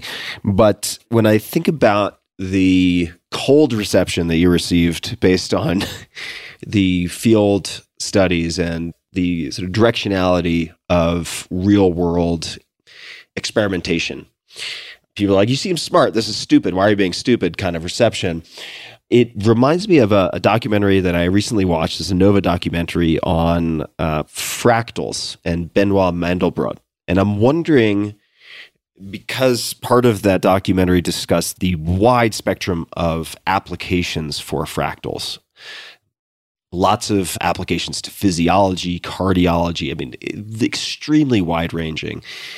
Is there any application for fractal geometry or fractal mathematics to economics? Is there any intersection there? I, I, think there absolutely is. And I think as we move to higher order computing and as we move to a higher order understanding that humans have of how to apply mathematical principles to real world questions, I think some of the big breakthroughs will be in that area. And I think part of it is going to be how do you solve these problems and get a what's called a closed form or an analytical solution rather than have something be, well, anything can happen. Because when you deal with humans, you know, the, the sciences are great because we have laws. And we can talk about these laws because they're physical constants. They apply everywhere that we at least understand they can exist. These laws apply. In economics, when you talk about predicting human behavior, we don't have quantitative laws. And what we have are things that, on the one hand, are kind of obvious. One of our big laws is the law of demand. And basically, what that says is when price goes up, quantity demanded goes down. Well, of course, if price goes up, you buy less. And then we don't even have a physical or quantitative estimate because that's called an elasticity. But the elasticity depends on the good and the circumstance, et cetera, et cetera. So we always have to measure it.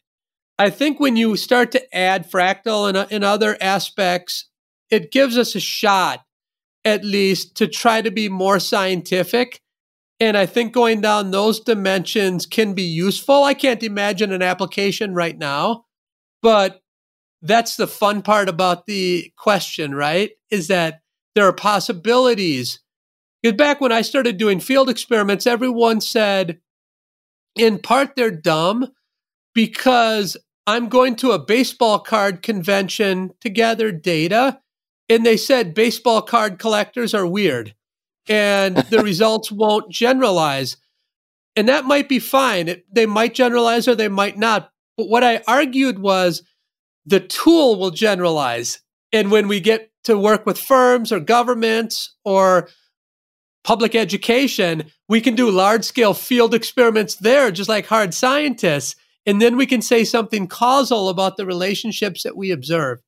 Yeah. And also, if you're working, obviously, the reference here is within the halls of academia, but if you're working in private industry, also, like that weird group could actually generalize to a much larger subset of the population that is equally weird as a standard deviation from whatever the hell normal is. so you could have you could have you could have a great business focusing on weirdos. Exactly. As long as there are enough weirdos, you sure can. Yeah. So let's come back to the four secrets to high voltage after launch. And I would love if we could explore these through an example or an illustration, whether real or hypothetical. Scalable incentives, marginal thinking, optimal quitting, and building culture. Would you mind expanding on those? The back nine of the book is really meant for the manager or the decision maker who has scaled an idea. So, at Houston, we have launch.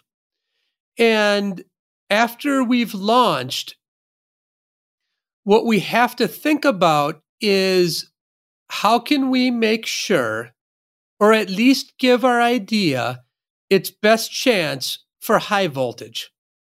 So, the back half of the book really draws upon my experiences in government, in firms, to draw out what, what are the constant threads that people make mistakes around. And the first chapter is how to think about incentives that scale. And, and I think one of the big features that we've learned in behavioral economics is that using framing or loss aversion, like the clawback incentive, which is essentially give somebody an incentive up front and tell them you will take it away unless they performed. That's called loss aversion, or it is built on the concept of loss aversion and also non financial incentives. I think a lot of times we undervalue both behavioral incentives and incentives that don't involve cash. So things like norms, things like peers. How much does my coworker earn? That's interesting information or, or what are their benefits or how many days off do they get? Or if I perform in a certain way, am I adhering to the norms of my company? Should I tip or not?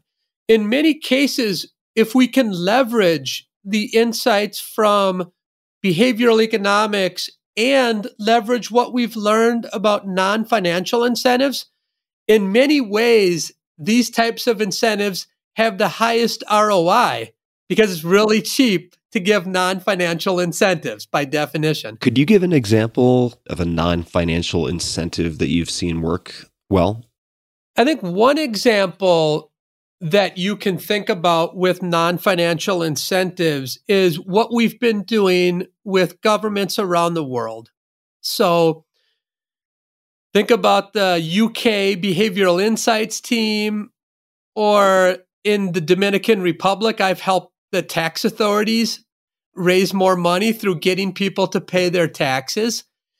In each of those cases, we've used messaging such as 70% of people have paid their taxes on time. Why haven't you? That's yeah. a type of message that works. It gets people to pay their taxes. In the Dominican Republic, we have a paper titled The $100 Million Nudge. The Dominican Republic has a real problem with getting both individuals and their firms to pay their taxes. So what we did is we went to them and said, here's a suite of behavioral interventions that are all non-financial, things like just a reminder that if you don't pay your taxes, you might have to serve jail time. Things like just to remind you if you don't pay your taxes, we can make your name public and let the world know that you haven't paid your taxes. Messaging like that, we raised $100 million more in tax receipts, which is like 0.2% of GDP in the Dominican Republic. Boring. Uh, maybe I don't think it's boring, but a, a tactical or logistics question here. How was that messaging delivered? Was it billboards, newsletters, uh, direct mail? How was that actually conveyed? No, not boring, not boring at all. Th- these are direct letters that the Dominican Republic, the IRS sent. So they send a letter every year to people who haven't paid their taxes. All we did is told them, we think we can do better than your letter. So we had them send the letter to a group of people, and then we augmented their letter with a, a sentence or two. And they always remind people to pay their taxes, but we used a little bit of non financial incentive and we made bank for them. By the way, the DR should have a uh, a statue soon of me in a park named after me. I, I hope. But uh, if there are any people from the DR listening, yeah, arm in arm with Matt Damon. exactly, exactly. So, so that's the first chapter in the second half. The the second chapter is about thinking about making decisions on the margin. So a lot of your listeners who have taken Economics 101 always hear this make decisions on the margin. And what we do terribly in the classroom as economics professors is actually explain what that means and give an example of what it means. Like, what does it actually mean to think on the margin? So, one example that I use in the book is to think about what we do at Lyft. So I'm sitting in a conference room at Lyft and the driver acquisition team comes in. The driver acquisition team is a team that is responsible for recruiting new drivers. We need to keep putting new drivers in the funnel because we want to grow our supply. What they present to me is a slideshow that has here's how much money we spent on Google for ads to get new drivers. Here's how much we spent on Facebook for ads to get new drivers. And then they say on average, we had to pay $500 per driver on Facebook. And on average, we had to pay $600 for drivers on Google. And then they say, because of that average, what we're going to do is we're going to spend the next tranche on Facebook ads. And I say, whoa, whoa, whoa, whoa, whoa. I don't care about the average in the last half year. What I care about is how much did we have to spend to get the last handful of drivers, the last 10 or 20 or 50 on Google and Facebook? They say, well, let us check. They go and then they come back and say, well, on Facebook, it was 700 per driver, and on Google, it was 350. Then I'm like, well, wait a second. Don't you think we should be moving money then from Facebook to Google? And they're like, yeah, we didn't think about the marginal driver. What was the last driver and what will be the cost for the next driver? That's marginal thinking. And I had this in the White House with Superfund cleanup. And we talked about how we should be spending money across hazardous and non hazardous waste sites to clean them up. Averages in some cases are very misleading when you really should be thinking about the last one and the next one rather than a big average. So that's marginal thinking. Now, the third one is quitting. And here this is this gets a little bit personal because let's face it, really the only reason why I went to college, I'm a first gen kid. I went to college because I wanted to be a golf pro. and I was offered a partial golf scholarship to go to UW Stevens Point, University of Wisconsin at Stevens Point. And I went up there. This would have been the fall of 1987. And I started playing on the golf team. About midway through that fall season, we had a weekend off, and I went back to Madison, Wisconsin, and I happened upon a, a bunch of players. One guy was named Steve Stricker. He's been on the PGA Tour for years. One is Jerry Kelly. These are guys I played against in high school. They were a few years in front of me. Uh, Steve went to University of Illinois. Jerry Kelly went to Hartford to play play hockey and golf, and then they both made a ton of money later. But it was really a hard lesson because I watched them on the driving range and I said, wow, these guys are really a lot better than me. I, didn't, I, didn't, I didn't realize they were that much better than me. But, but, you know, practicing confirmation bias, I said, but I, I'm better than them around the greens. So, you know, when the scores come out, I'm going to show them. You know, they went out in the morning, I went out in the afternoon and saw all the scores, and they were just a lot better than me. And I ended up doing a bunch of data crunching and I realized that everything I was told as a kid, because remember, I grew up in Wisconsin, and that's Vince Lombardi country. And Vince Lombardi is a venerable coach of the Green Bay Packers. When people win the Super Bowl, the trophy is called the Lombardi Trophy. So I was raised in the shadows of Vince Lombardi, who famously said, Winners never quit and quitters never win. So, and my parents taught me that time and time again. Johnny, you you have grit, you stick with it. So it was really hard for me to say that dream is done. I'm going to have to quit that dream. I'm going to fulfill the golf scholarship, and I, I went and played, and and I had a very successful college golf career. But from that day on, my dream was to become an economist. I was still going to invest in golf, but it wasn't going to be all in on golf. It's going to be all in on golf and all in on econ and learning about economics and how I can use it as a trade when I quote grow up. But for me, what I see in the business world and in government is that people don't quit enough. They don't quit enough because they've been taught not to quit. They also don't quit enough because they don't understand or appreciate the opportunity cost of time. You know, when you think about the person who moves to a different job or they move to a different apartment, nearly every time they're doing it because something bad happened in the workplace or something bad happened in the apartment. That's all well and fine, but you should also be moving when you get better opportunities. And you should always be looking at your opportunity set. We don't do that. We don't look at our opportunities until our own lot in life is soiled. And that's too late most of the time because a lot of opportunities have come and gone. So that's called opportunity cost because we don't realize that if I'm working on this idea with all of my might, that there's an idea out there that I can't work on. And we tend to neglect that opportunity cost of time.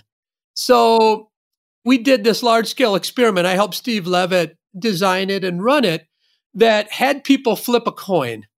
And if it comes up heads, you know, they, they had a tough decision in life, whether it was a job, a relationship, an apartment, whatever. If it came up heads, they need to change. If it comes up tails, they don't in our Freakonomics experiment.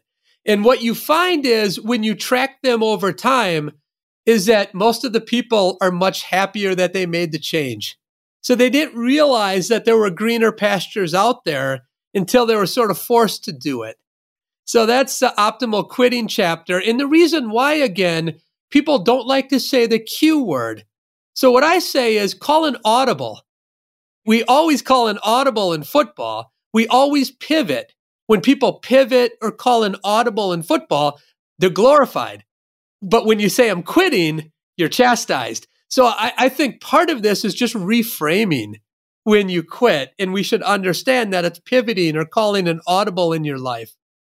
That's the optimal quitting chapter. How would you give a pep talk to someone, could be a CEO, could be a student, could be anyone really, who's dealing with, let's just call it a data set or just a life experience that is not black and white. And not to imply that your experience is black and white, but if you if you go into the gym for basketball practice and you're standing next to Michael Jordan, you're like, okay, there's there's not much debate here at some point. Like that is just a superior player. And maybe I should choose a game where I can be number one or number two or something like that. Uh, there are many life circumstances or business circumstances where it's kind of a or it appears to be like a 51%, 49% type of situation. And they're like, well, maybe if we continue to split test and iterate and you know, I've read all these success stories, could be survivorship bias, but nonetheless, you know, there are early studies of like pivot, pivot, pivot, and then, oh my God, now you have Twitter. What do you say to those people, or uh, can you think of a real world example where it was tougher to kind of determine whether to quit or not? You're right. In in many cases, we sort of have these tweeners where, you know, the idea shows some signs and just enough to keep me going. The job shows some promise, just enough to kind of keep me going. I always say that you don't want to quit unless you know you have a good option to go to. And that means that you should periodically, say once a month, look at your options and, and make sure that the option is real and also make sure that it is along the lines of your comparative advantage. So there not only needs to be something that you can go to, that's something exists, but also a comparative advantage is what are you good at? And what are you passionate about doing? The long run is filled with success only if you can wake up every morning and be passionate about something that you're good at. That's your comparative advantage. So I would say never move or rotate unless you know that what you're rotating to, you're good at and you're going to love, and also that it's a real option. Otherwise, there's no reason just quitting to quit. I think that there are a lot of tweener cases where it could still work out. The problem is, is that every time the Olympics comes, when this is aired, the Olympics will be on. And there will be a story every night about the person who persevered, the person who had to go and work at the grocery store, and then they drove in the forklift in the in the basement of a cheese factory, and lo and behold, that person has become a great bobsledder. And then the mom is on there saying, I love Johnny. And the dad is on there saying how we knew Johnny would never quit. And these are great feel good stories. And that causes us to want to persevere. But where is the story for the billions of people who went down the hole and they kept going down the same hole every day to a mine that had no gold in it? Where's that story written? I've never read one, so we don't realize that there are billions of people who have tried and tried and tried, but they keep hitting their head against the same wall and they never succeeded. That's lost opportunity right there. It's a harder uh, story to use uh, on the cover to sell magazines. yeah, nobody wants to buy that story because that's a story of many people's lives. Nobody wants to read about their own life. right? building culture. Let's touch on that. The culture chapter was really fun to write because it allowed me to sort of reflect on what happened at Uber and also reflect on the research that I've been engaged in for over 20 years, which is along the questions of why do women get paid less than men in doing the same job? Why do people discriminate against one another in markets? What are the underpinnings for that discrimination? And how can we think about diversity and inclusiveness in a way that a firm really wants to do it? And they're doing it for the bottom line, not just to get moral cookies. Because in the end, we want both. We want both morality to tug at it, but we also want to make sure the firm is doing right by their shareholders because that's what a lot of times people are going to make decisions around. So the chapter, in a way, begins in Brazil. We did some work amongst Brazilian fishermen in two very distinct communities. One community had fishermen who had to fish in teams. And in those teams, they had to go out in the boat. The, the ocean's very rocky. They all go out together. They bring back their catch and they all share it. And those villages are also built on community when it's outside of the workplace, too. So just like this brilliant utopia of everyone cooperating and getting along. Now, inland, there's a similar village, except those fishermen go to a lake and they all work in a solo way, soloists. And what happens there is when they get to the community, they also act in a soloist form. So, what's kind of cool is that you observe there that the workplace itself bleeds over to society. And in the one society, you have a lot more of the great public goods being provided. In the other society, it looks more selfish. And so we did a bunch of experiments in these two societies. And lo and behold, we find that what happens in the workplace really spills over to the community. So bringing all that together, what I say in the culture chapter is is a firm or is an organization, we should want to build our own kabuchu. That's the society that is built on community spirit. And we should do that from the very beginning. And very subtle things like letting people know that wages are negotiable in our job advertisements. You know, that seems kind of innocuous. If you say wages are negotiable, well, what does that do? What it does is something interesting.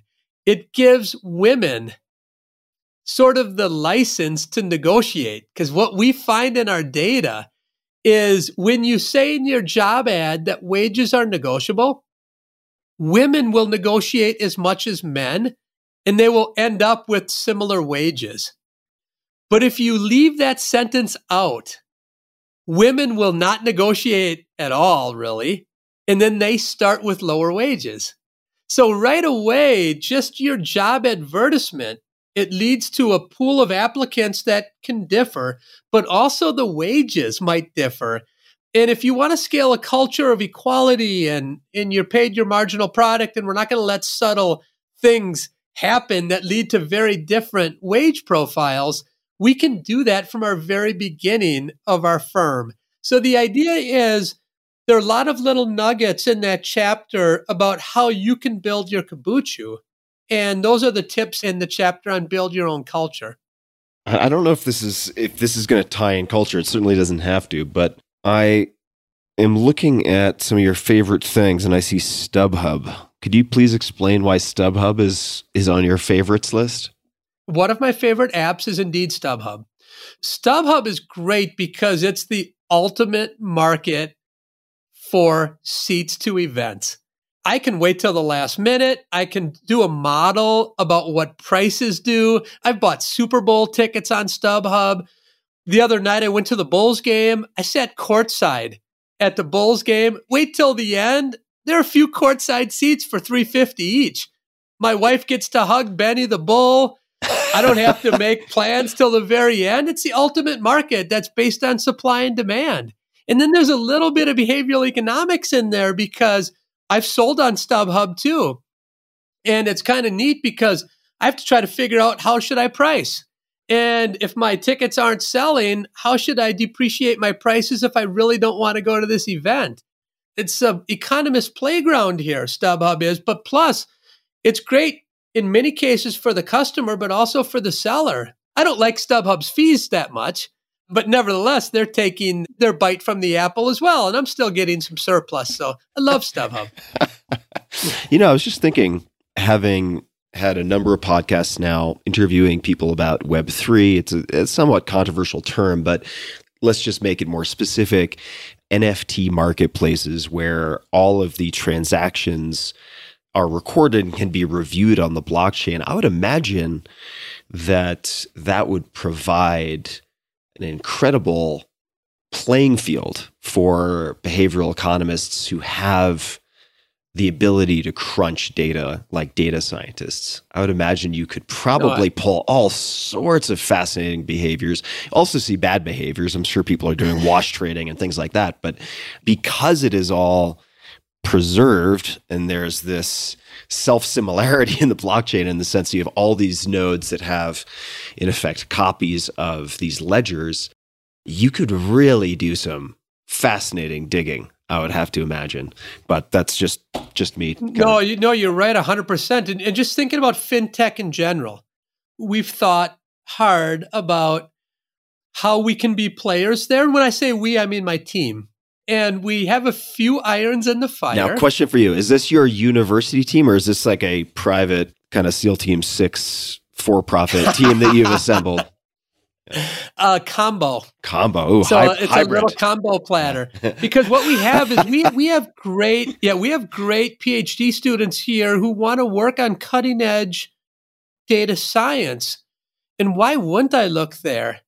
And not only because there's a wealth of data, but also because there are a lot of big juicy apples that are hanging pretty low. And it's going to be really important, not only for consumers, but also for regulators. Regulators are thinking very hard now about what they should be doing. And in many cases, they're flying blind. And they're flying blind because people have not taken seriously a ton of what are the learnings from the data and, and what are the social costs or, or potential. You know, back in the day in uh, 2008 financial crisis, we learned a lot from that and a lot about the system and some of the weak points. Remember, a lot of this, this comes back to the weakest link problem. A lot of these examples are you're as weak as your weakest point. And if that implodes, you're done. And it's really trying to understand questions around that. So we're dabbling a bit, Tim, in uh, fintech, but nothing to talk about just yet. well, I'll I'll take that as a teaser. I look forward. I look forward to when you can discuss more publicly. The next uh, book. The, the next, next book. book. The next book. So speaking of books, I do want to ask you about a specific book, and I will admit right up front that I'm embarrassed I haven't read this book, and that is Wealth of Nations by Adam Smith, yeah. which I know you're a fan of. Part of Absolutely. the reason I haven't read this book is the same reason that I had some misgivings about this Nova documentary I watched about Mandelbrot and fractals, because the documentary was made more than 10 years ago. And I know a lot has happened in the intervening 10 years, and I don't know what has been disproven or what has been updated, what has been amended. So, my question is if one were to read Wealth of Nations by Adam Smith, what caveats uh, or preface would you provide so that they are not misled? I don't want to say misled, so that they read it in as informed and contemporary as, a way as possible. I would probably say don't read the original, right? So my advice is don't read it. And, and the, the reason why is because A, it's painstakingly written. So Smith had this feature that a lot of writers back then had to make a point that can be made in a paragraph ends up being 25 pages of words that you have to look up what a lot of them mean. But the true beauty is exactly as you pointed out for an economist. The true beauty is I sort of know how the profession has evolved and how economic thinking has evolved. And for me, the wealth of nations is so beautiful because it's set off. He's a father of economics, and it's set off. His level of thinking must have been the deepest of any philosopher I've ever read. And I can appreciate the beauty because I know a lot about economics and where it's gone since then he talks about specialization as an example, specialization in the pin factory. And he goes through this long and tortuous and arduous explanation of the pin factory. I'm like, Adam, just get through it. This is crazy. so so I can jump and see the beauty about what was known, but to me, the beauty is a lot of that was not known and he had these gems. So I think it would be incredibly difficult for a person who is not well versed in economics to read Adam Smith because it would be a ton of head scratching. Like, I think he's trying to get at this issue, but I don't know. It's kind of that one. And maybe I should just read the theory of moral sentiments. So I think for the person who is not a an astute an expert reader, I would say go to the moral sentiments because there there you got kind of the the behavioralist at work. Adam Smith is one of the early behavioral economists, and he talks about the moral Hector on one shoulder, et cetera, et cetera. And you see a lot of the underpinnings of behavioral economics. A lot of the underpinnings of behavioral economics are common sense. And then you can kind of see, wow, he had that idea back then. It took him a long time to say it, but nevertheless, right? He, he's verbose in the in the theory as well. But nevertheless, I would probably say the reader would direct there, and then after you take several econ classes, then go to the Wealth of Nations. right. So you're not reading an ancient medical textbook and coming up with phrenology as the cutting edge treatment or diagnostic tool. Uh, you know, another approach that I might take is to read as a starting point the Wikipedia entry on Adam Smith and the Wikipedia entry on Wealth of Nations because there will be footnotes and references and also mentions of different controversies or updates or factual inaccuracies or whatever it might be. So I might start with that and then jump to to moral sentiments. Well, John, this has been so much fun. People can certainly learn more about the latest book at thevoltageeffect.com. That is effect with an E, E F F E C T, The Voltage Effect. Subtitle How to Make Good Ideas Great and Great Ideas Scale. You're an excellent teacher. I have really enjoyed this conversation, and you're very, very good at weaving together examples and illustrations with principles, which I just think is so critical if you want anything to stick, which makes me all the more interested in studying what you did with this preschool. So the, another conversation for another time. We didn't even get to dig into the soccer team that you have at home. These eight these eight kids. So we'll go further with that maybe in another conversation. But is there anything else that you would like to say? Any closing comments, requests of the audience, anything at all that you'd like to add before we close up for this first conversation? I just want to say thanks, Tim, for having me the book does cover, you know, my work with the Chicago White Sox. I, I built a draft model for them. And I call it Moneyball Infinity because it, it takes a Moneyball idea and the data science idea to a new level. I have data all the way back to kids who are seven and eight years old. So I know Bryce Harper stats when he was eight, and wow. I uh, scraped a bunch of data and built a model for the White Sox. And, and I bring that up because economics is life and life is economics. And with a little bit of data and just an economics 101 understanding, you can really go a long way to change the world and make it a better place. You know, from the White Sox to the White House to Uber and Lyft to the Academy, the type of thinking, not only around scaling and how to scale ideas, but also just very simple economic principles will absolutely make your life and your family's life a lot better. Well, I am very excited to not just dig into the new book, but dig into just about everything that you've done. It's been so fun to prepare for this conversation. And I really appreciate you taking so much time. And again, probably at some point, we'll see if it happens, but do a round two just to talk about how in the hell you get all of this done? I mean, I'm looking at the list of your projects. It goes on for pages and pages and pages. We didn't even get to talk about Vernon Smith and Gary Becker another time. Uh, prospect theory, although we, we, I think we touched on a, a, good portion of that. There is so much here. So I, I look forward to the book and learning more from you virtually, maybe maybe directly, and uh, really appreciate you sharing your knowledge and learnings and successes and failures with us in this conversation. So thank you very very much.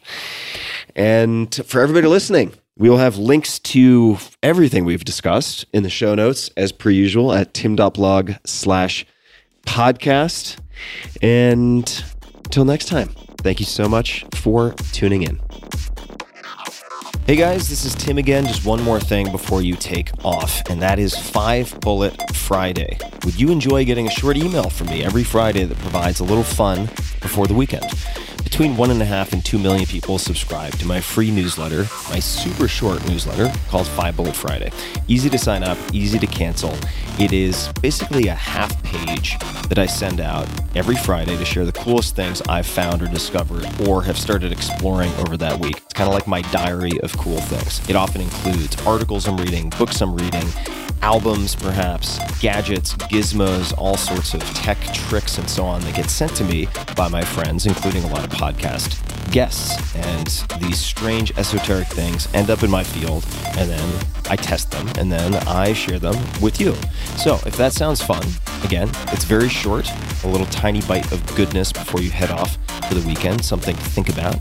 If you'd like to try it out, just go to tim.blog slash Friday. Type that into your browser, tim.blog slash Friday. Drop in your email, and you'll get the very next one. Thanks for listening. This episode is brought to you by Four Sigmatic, which is part of my morning routine, also part of my afternoon routine. Routine saves me. So there are a number of ways that I use Four Sigmatic. In the mornings, I regularly start with their mushroom coffee instead of regular coffee, and it doesn't taste like mushroom. Let me explain this. First of all, zero sugar, zero calories, half the caffeine of regular coffee. It's easy on my stomach, tastes amazing, and all you have to do is add hot water.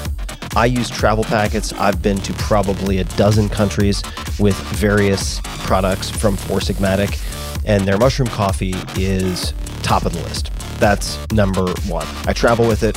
I recommend it. I give it to my employees. I give it to house guests. So if you're one of the 60% of Americans or more who drink coffee daily, consider switching it up. This stuff is amazing. That's part one. That is the cognitive enhancement side, easy on the system side, energizing side. The next is actually their chaga tea, which tastes delicious. It is decaf, completely decaf. And some may recognize chaga. It is nicknamed the king of the mushrooms. It is excellent for immune system support. So, needless to say, I am focused on that right now myself. And so I will often have that in the afternoons.